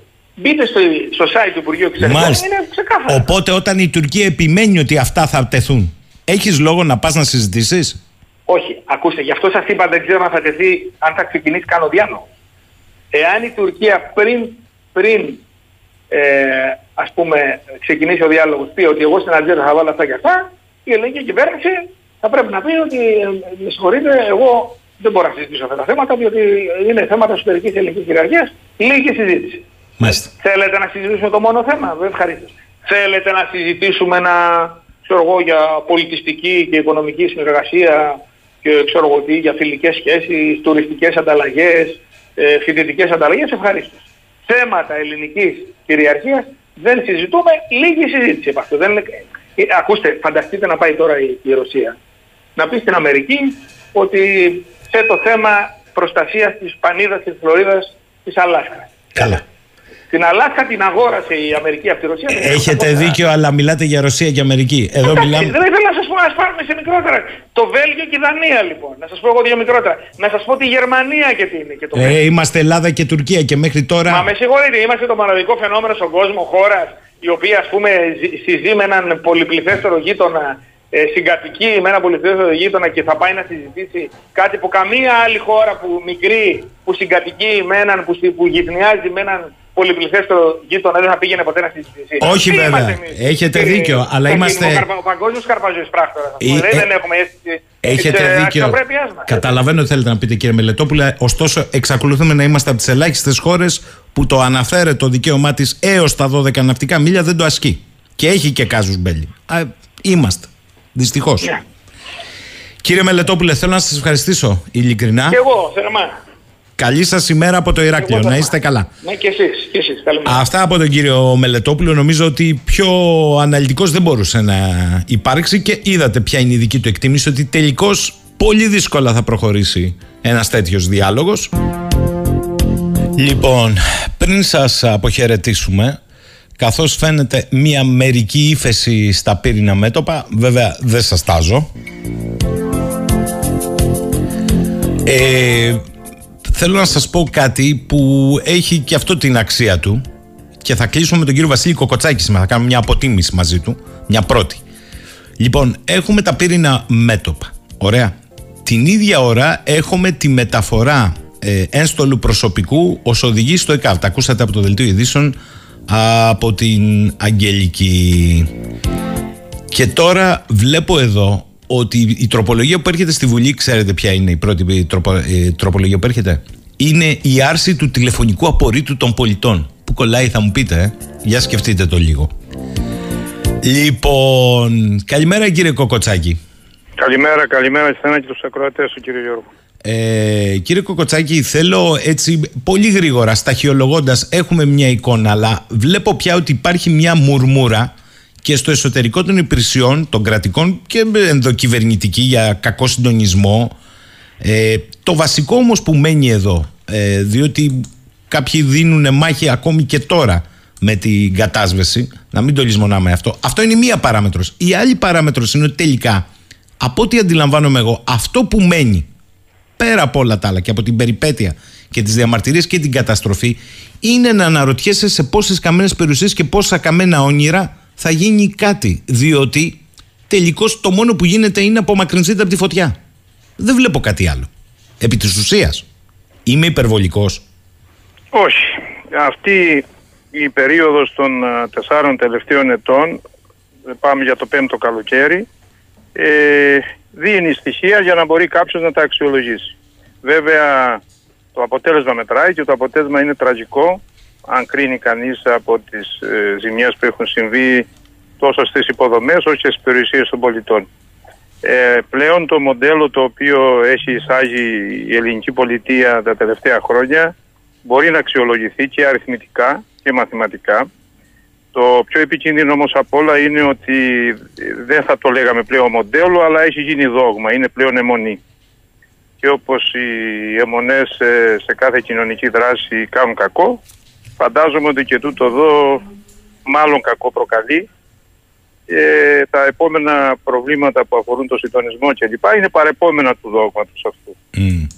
Άρα, κατά τη γνώμη σας, ποιο είναι το, το κεντρικό δόγμα που πρέπει να αλλάξει; Κοιτάξτε, ε, και εγώ υπηρέτησα στο πυροδεστικό σώμα και έχω από μέσα την εικόνα και άλλαξα και δύο καθεστώτα, δηλαδή το καθεστώς διοίκησης της δασικής υπηρεσίας και το καθεστώς διοίκησης της πυροδοτική υπηρεσίας. Όμως δεν άλλαξε η στρατηγική ούτε από τη μια υπηρεσία στην άλλη, αλλά από, από σχεδόν στη μεταλλαγή ακολουθήθηκε η ίδια στρατηγική αντιμετώπισης δασικών πυρκαγιών, οι οποίες ε, δεν έκοπταν το, πυρο- το μηχανισμό καταστολής της φωτιάς από την κοινωνία.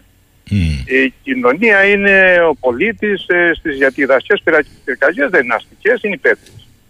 Ε, Στις αστικές πυρκαγιές είναι μια ανοτροπία να βγάζουμε ασφαλώς τον κόσμο από ένα κλειστό χώρο για να μας διευκολύνει στην περίπτωση αυτή για να μπορούμε να δράσουμε περισσότερο και να διασώσουμε τον κόσμο. Το αντίθετο όμως πρέπει να ισχύει στο αστικό χώρο, δεν είναι κλειστός χώρος, έτσι μας δίνει πολύ μεγαλύτερα περιθώρια και ευχέρεια να διασώσουμε κάποιον άνθρωπο που κινδυνεύει. Εμείς λοιπόν από τον άνθρωπο που κινδυνεύει πήγαμε στο δυνητικά που ενδεχομένως θα κινδυνεύσει.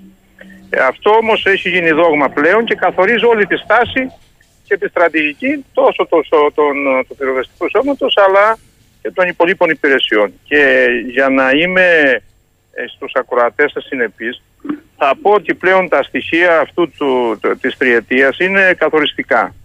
Η πολιτεία από το 2010 ως το 2020, ας πούμε 20, για να μετρήσουμε 10 χρόνια, το 19-20, είχε κάνει μια εξαιρετική προσπάθεια σε, δύσκολους, σε δύσκολες ε, περιόδους οικονομικά. Και είχε καταφέρει, ε, είχε καταφέρει να περιορίσει το ετήσιο περίπου, την ετήσια ζημιά σε καμένες επιφάνειες, δασικές γενικά πυρκαγιές, ε, αγροτικές δασικές, στο μέσο όρο περίπου σε τα 170.000, 172 ακριβώς είναι 172.000 τρέματα. Το σύνολο των πυρκαγιών δηλαδή, ε, να είχαμε ένα μέσο όρο περίπου τα 300, τρα- ε, 280 με 300 αναπυρκαγιά, για να το κάνουμε ακόμα το, να, το, να το λιγοστέψουμε. Ε, αν υπολογίσουμε λοιπόν το 20, το πρώτο έτος εφαρμογής του νέου, θα πούμε μόνο για τον κόσμο να ξέρει ότι το 2019 ο μέσος όρος αυτός ήταν στις 162. Η τριετία 16-19 για να είμαστε και ειλικρινείς και να μετράμε ακριβώς περίπου ίδιες χρονικές περιόδους, η τριετία α, 16-19 ε, έδωσε μέσο, μέσο όρο 203, 203, 203.000 τρέματα. Είχαμε δηλαδή ε, το αποσπούμε από τη δεκαετία και το κάνουμε τριετία. Ο αντίστοιχος χρόνος 2022 έχει πάει στα 641.000, δηλαδή έχουμε περίπου 270% αύξηση.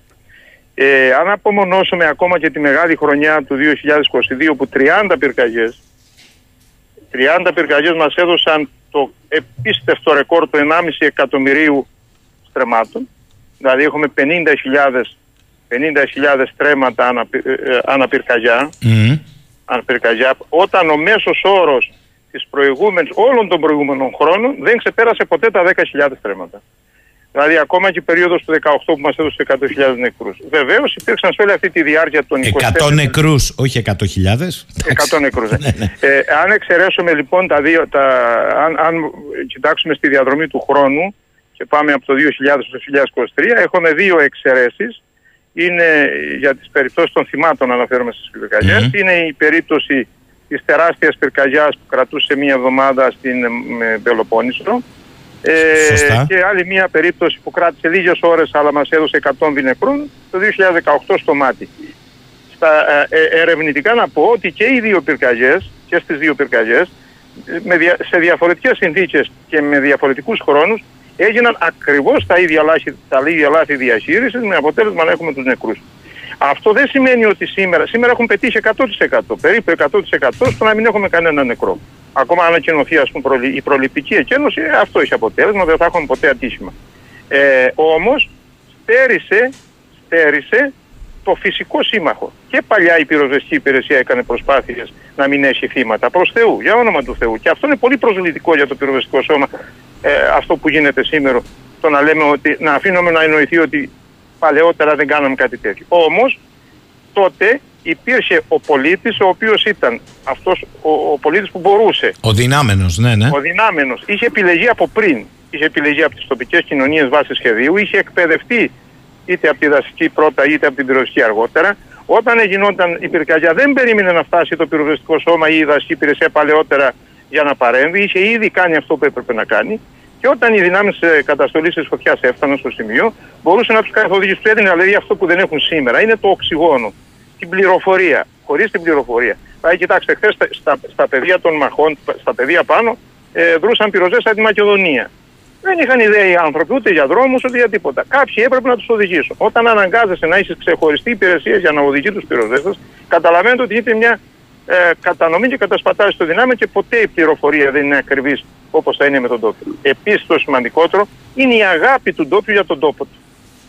Που το στερεί, το στερεί αυτό; Άρα το, το δόγμα πλέον αυτό φαίνεται στην τριετία ότι δεν πάει καλά. Και επίσης έχουμε απίστευτες καταστροφές. Είναι πρωτοφανείς οι καταστροφές σε, σε, σε, σπίτια, σε υποδομές, σε αγροτικές ε, εκμεταλλεύσεις κλπ.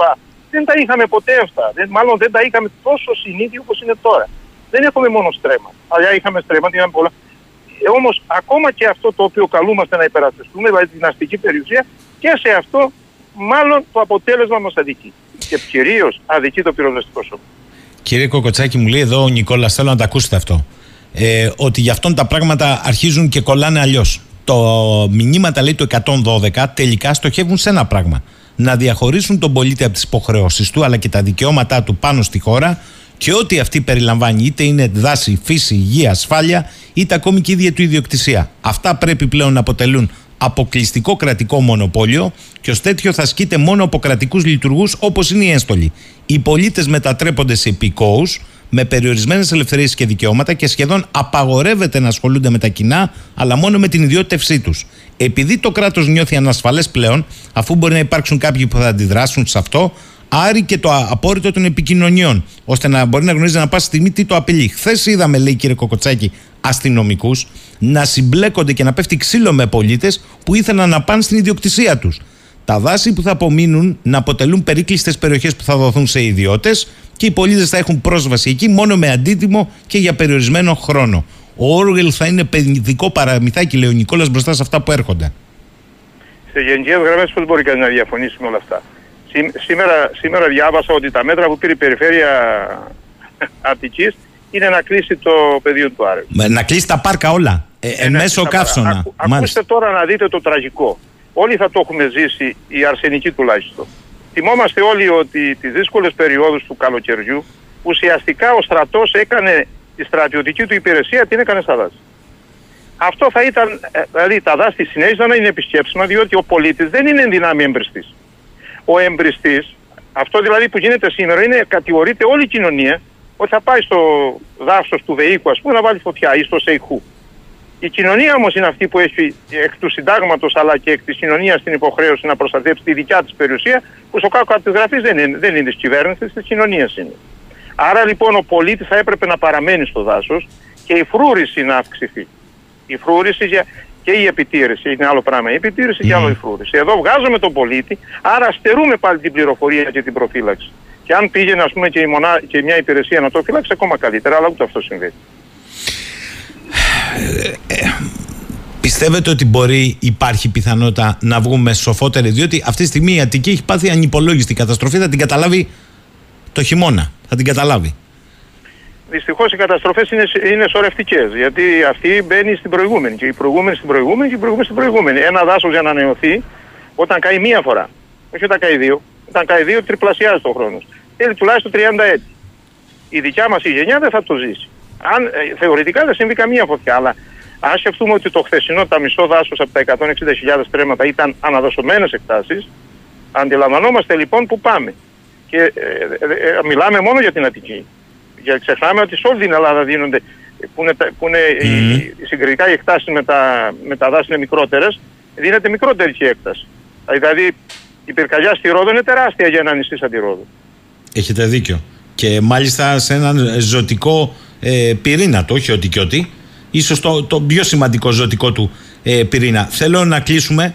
Ε, μου λέει κάποιος εδώ πέρα, ε, πετάτε έξω λέει την αυτανάφλεξη στα δάση. Παιδιά, μισό λεπτό, μην τρελαθούμε. Δεν καίγεται ένα δάσος με θερμοκρασία 35 και 40 βαθμούς Κελσίου. Ηρεμήστε λίγο. Θα καιγόταν όλος ο πλανήτης έτσι. Δεν είναι... Έχετε υπόψη τις θερμοκρασίες αυτανάφλεξης των δέντρων; Γιατί τα ακούω και το ξανακούω. Για ηρεμήστε λίγο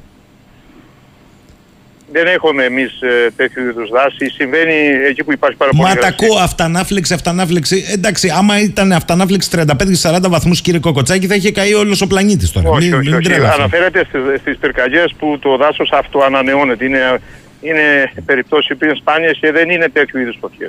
Μάλιστα. Μην μπερδευόμαστε. Ε, ρωτάει κάποιος, άρα κύριε Κοκοτσάκη, είστε της άποψης ότι πρέπει να πάμε σε ένα μεικτό πέρα από τα μέτρα πρόληψης, κρουνού, υποδομές, καθαρισμούς; Εδώ βγήκαν οι εργολαβίες. Ευτυχώς που υπάρχει το διάβια για καθαρισμό ε, Ιούνιο και Ιούλιο. Και κατά τα άλλα μετά ψαχνόντουσαν.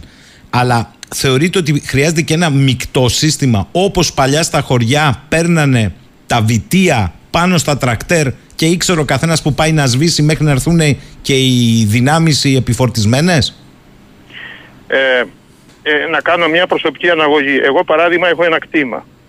Μπορεί, έχει την εντύπωση κάποιος ότι μπορεί να με εμποδίσει εμένα στο να προστατέψω την περιουσία μου; Θα το κάνει επίσημα με τον χωροφύλακα. Εγώ κάπου θα του φύγω και θα πάω. Αυτό όμως δεν είναι σωστό. Θα κάνω κρυφτό για να σώσω την περιουσία μου. Αυτό γίνεται σήμερα. Και αυτό είναι αδιανόητο. Ο πολίτης, όπως το παρελθόν, το μόνο που του λείπει είναι η ενημέρωση για τη δουλειά που καλείται να κάνει, να την κάνει οργανωμένα. Το πολίτη λοιπόν η αυτοργάνωση την έχει, έχει αυτό το ταλέντο αυτοργάνωση. Εμείς αυτό που πρέπει να κάνουμε σαν πολιτεία είναι να πάμε κοντά του να τον βοηθήσουμε να οργανωθεί καλύτερα. Και όταν χρειαστούμε κάτι, αυτός μόνος του θα μας βοηθήσει. Και θα μας βοηθήσει να είστε σίγουροι, όπως γινόταν και στο παρελθόν. Δεν είναι δυνατόν τον δεκαετία του 70, του 80 να έχουμε καλύτερα στοιχεία και καλύτερα αποτελέσματα με μηδενικά, μηδενικά θα έλεγα μέσα να έχουμε καλύτερα, ε, ε, καλύτερα στη, στοιχεία mm. όσον αφορά τα στατιστικά στοιχεία αντιμετώπισης πυρκαγιών κατάσταση όπως, όπως, από σήμερα. Όμως, εάν δεν προχωρήσουμε στο κομμάτι που φαίνεται πρόληψη, αυτό όμως δεν πουλάει επικοινωνιακά, η πρόληψη. Το να λέμε συνεχώς ότι πήραμε, ε, πώς τα λένε αυτά, τους τράκτορε, αεροπλάνα και ένα τέτοιο, ή το να ανακοινώνουμε ότι θα πάρουμε 8 Καναντέρ CL5, CL515 και να μην τα πάρουμε ποτέ είναι αυτά, αυτά πρέπει να αναδειχθούν. Όταν λέμε ότι θα πάρουμε τους 3.000 πυροσβέστε, δεν τους πάρουμε ποτέ. Την ίδια ώρα να φεύγουν οι πυροσβέστε για να γίνουν το οδηγοί στο ΕΚΑΒ. Αυτά, αυτά είναι σημαντικά. Η πρόληψη λοιπόν είναι Μάλιστα. αυτή που θα μας βοηθήσει να έχουμε καλύτερη αντιμετώπιση. Να βγάζουμε τις άβρες ε, και τον έαντα που τους χρησιμοποιούσαμε στους δασοπυροσβέστες, στου εποχιακούς που πήγαν σε διαδηλώσει, να σβήνουν τώρα, αλλά μην παίρνουμε πυροσβεστικά και άλλα πολλά.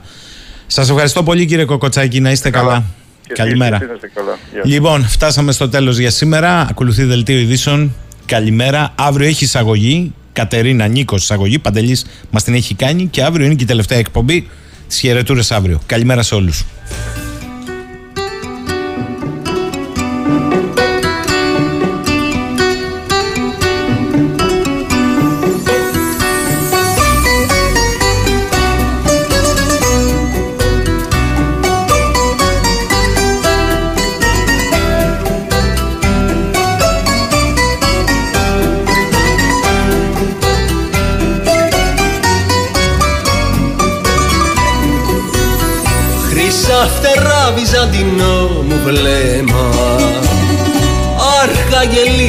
κατέβανε στο αίμα και να τραγούδι μέσα στη φωνή μου μου γυρεύε μια έξω κινδύνου Γυάλαια και Τρίπολη και Σύρα όμορφη σχολισμένη μου πορφύρα. Γύρω σκεφαλονιά και μύτη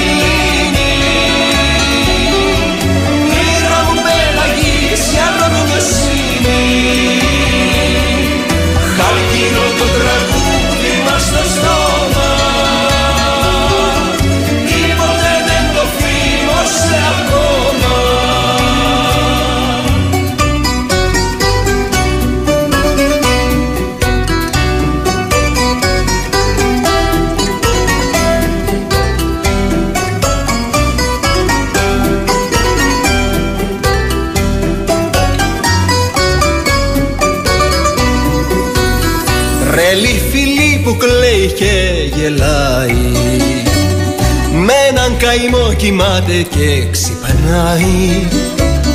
Να σπείρει τα πελάγι με σιτάρι. Για να θερήσει το μαργαριτάρι.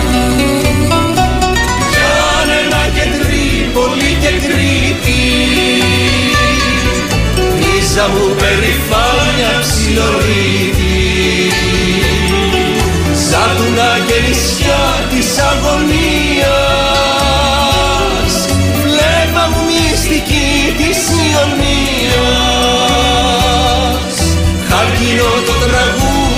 στο στόμα. Τίποτε δεν το θύμωσε ακόμα.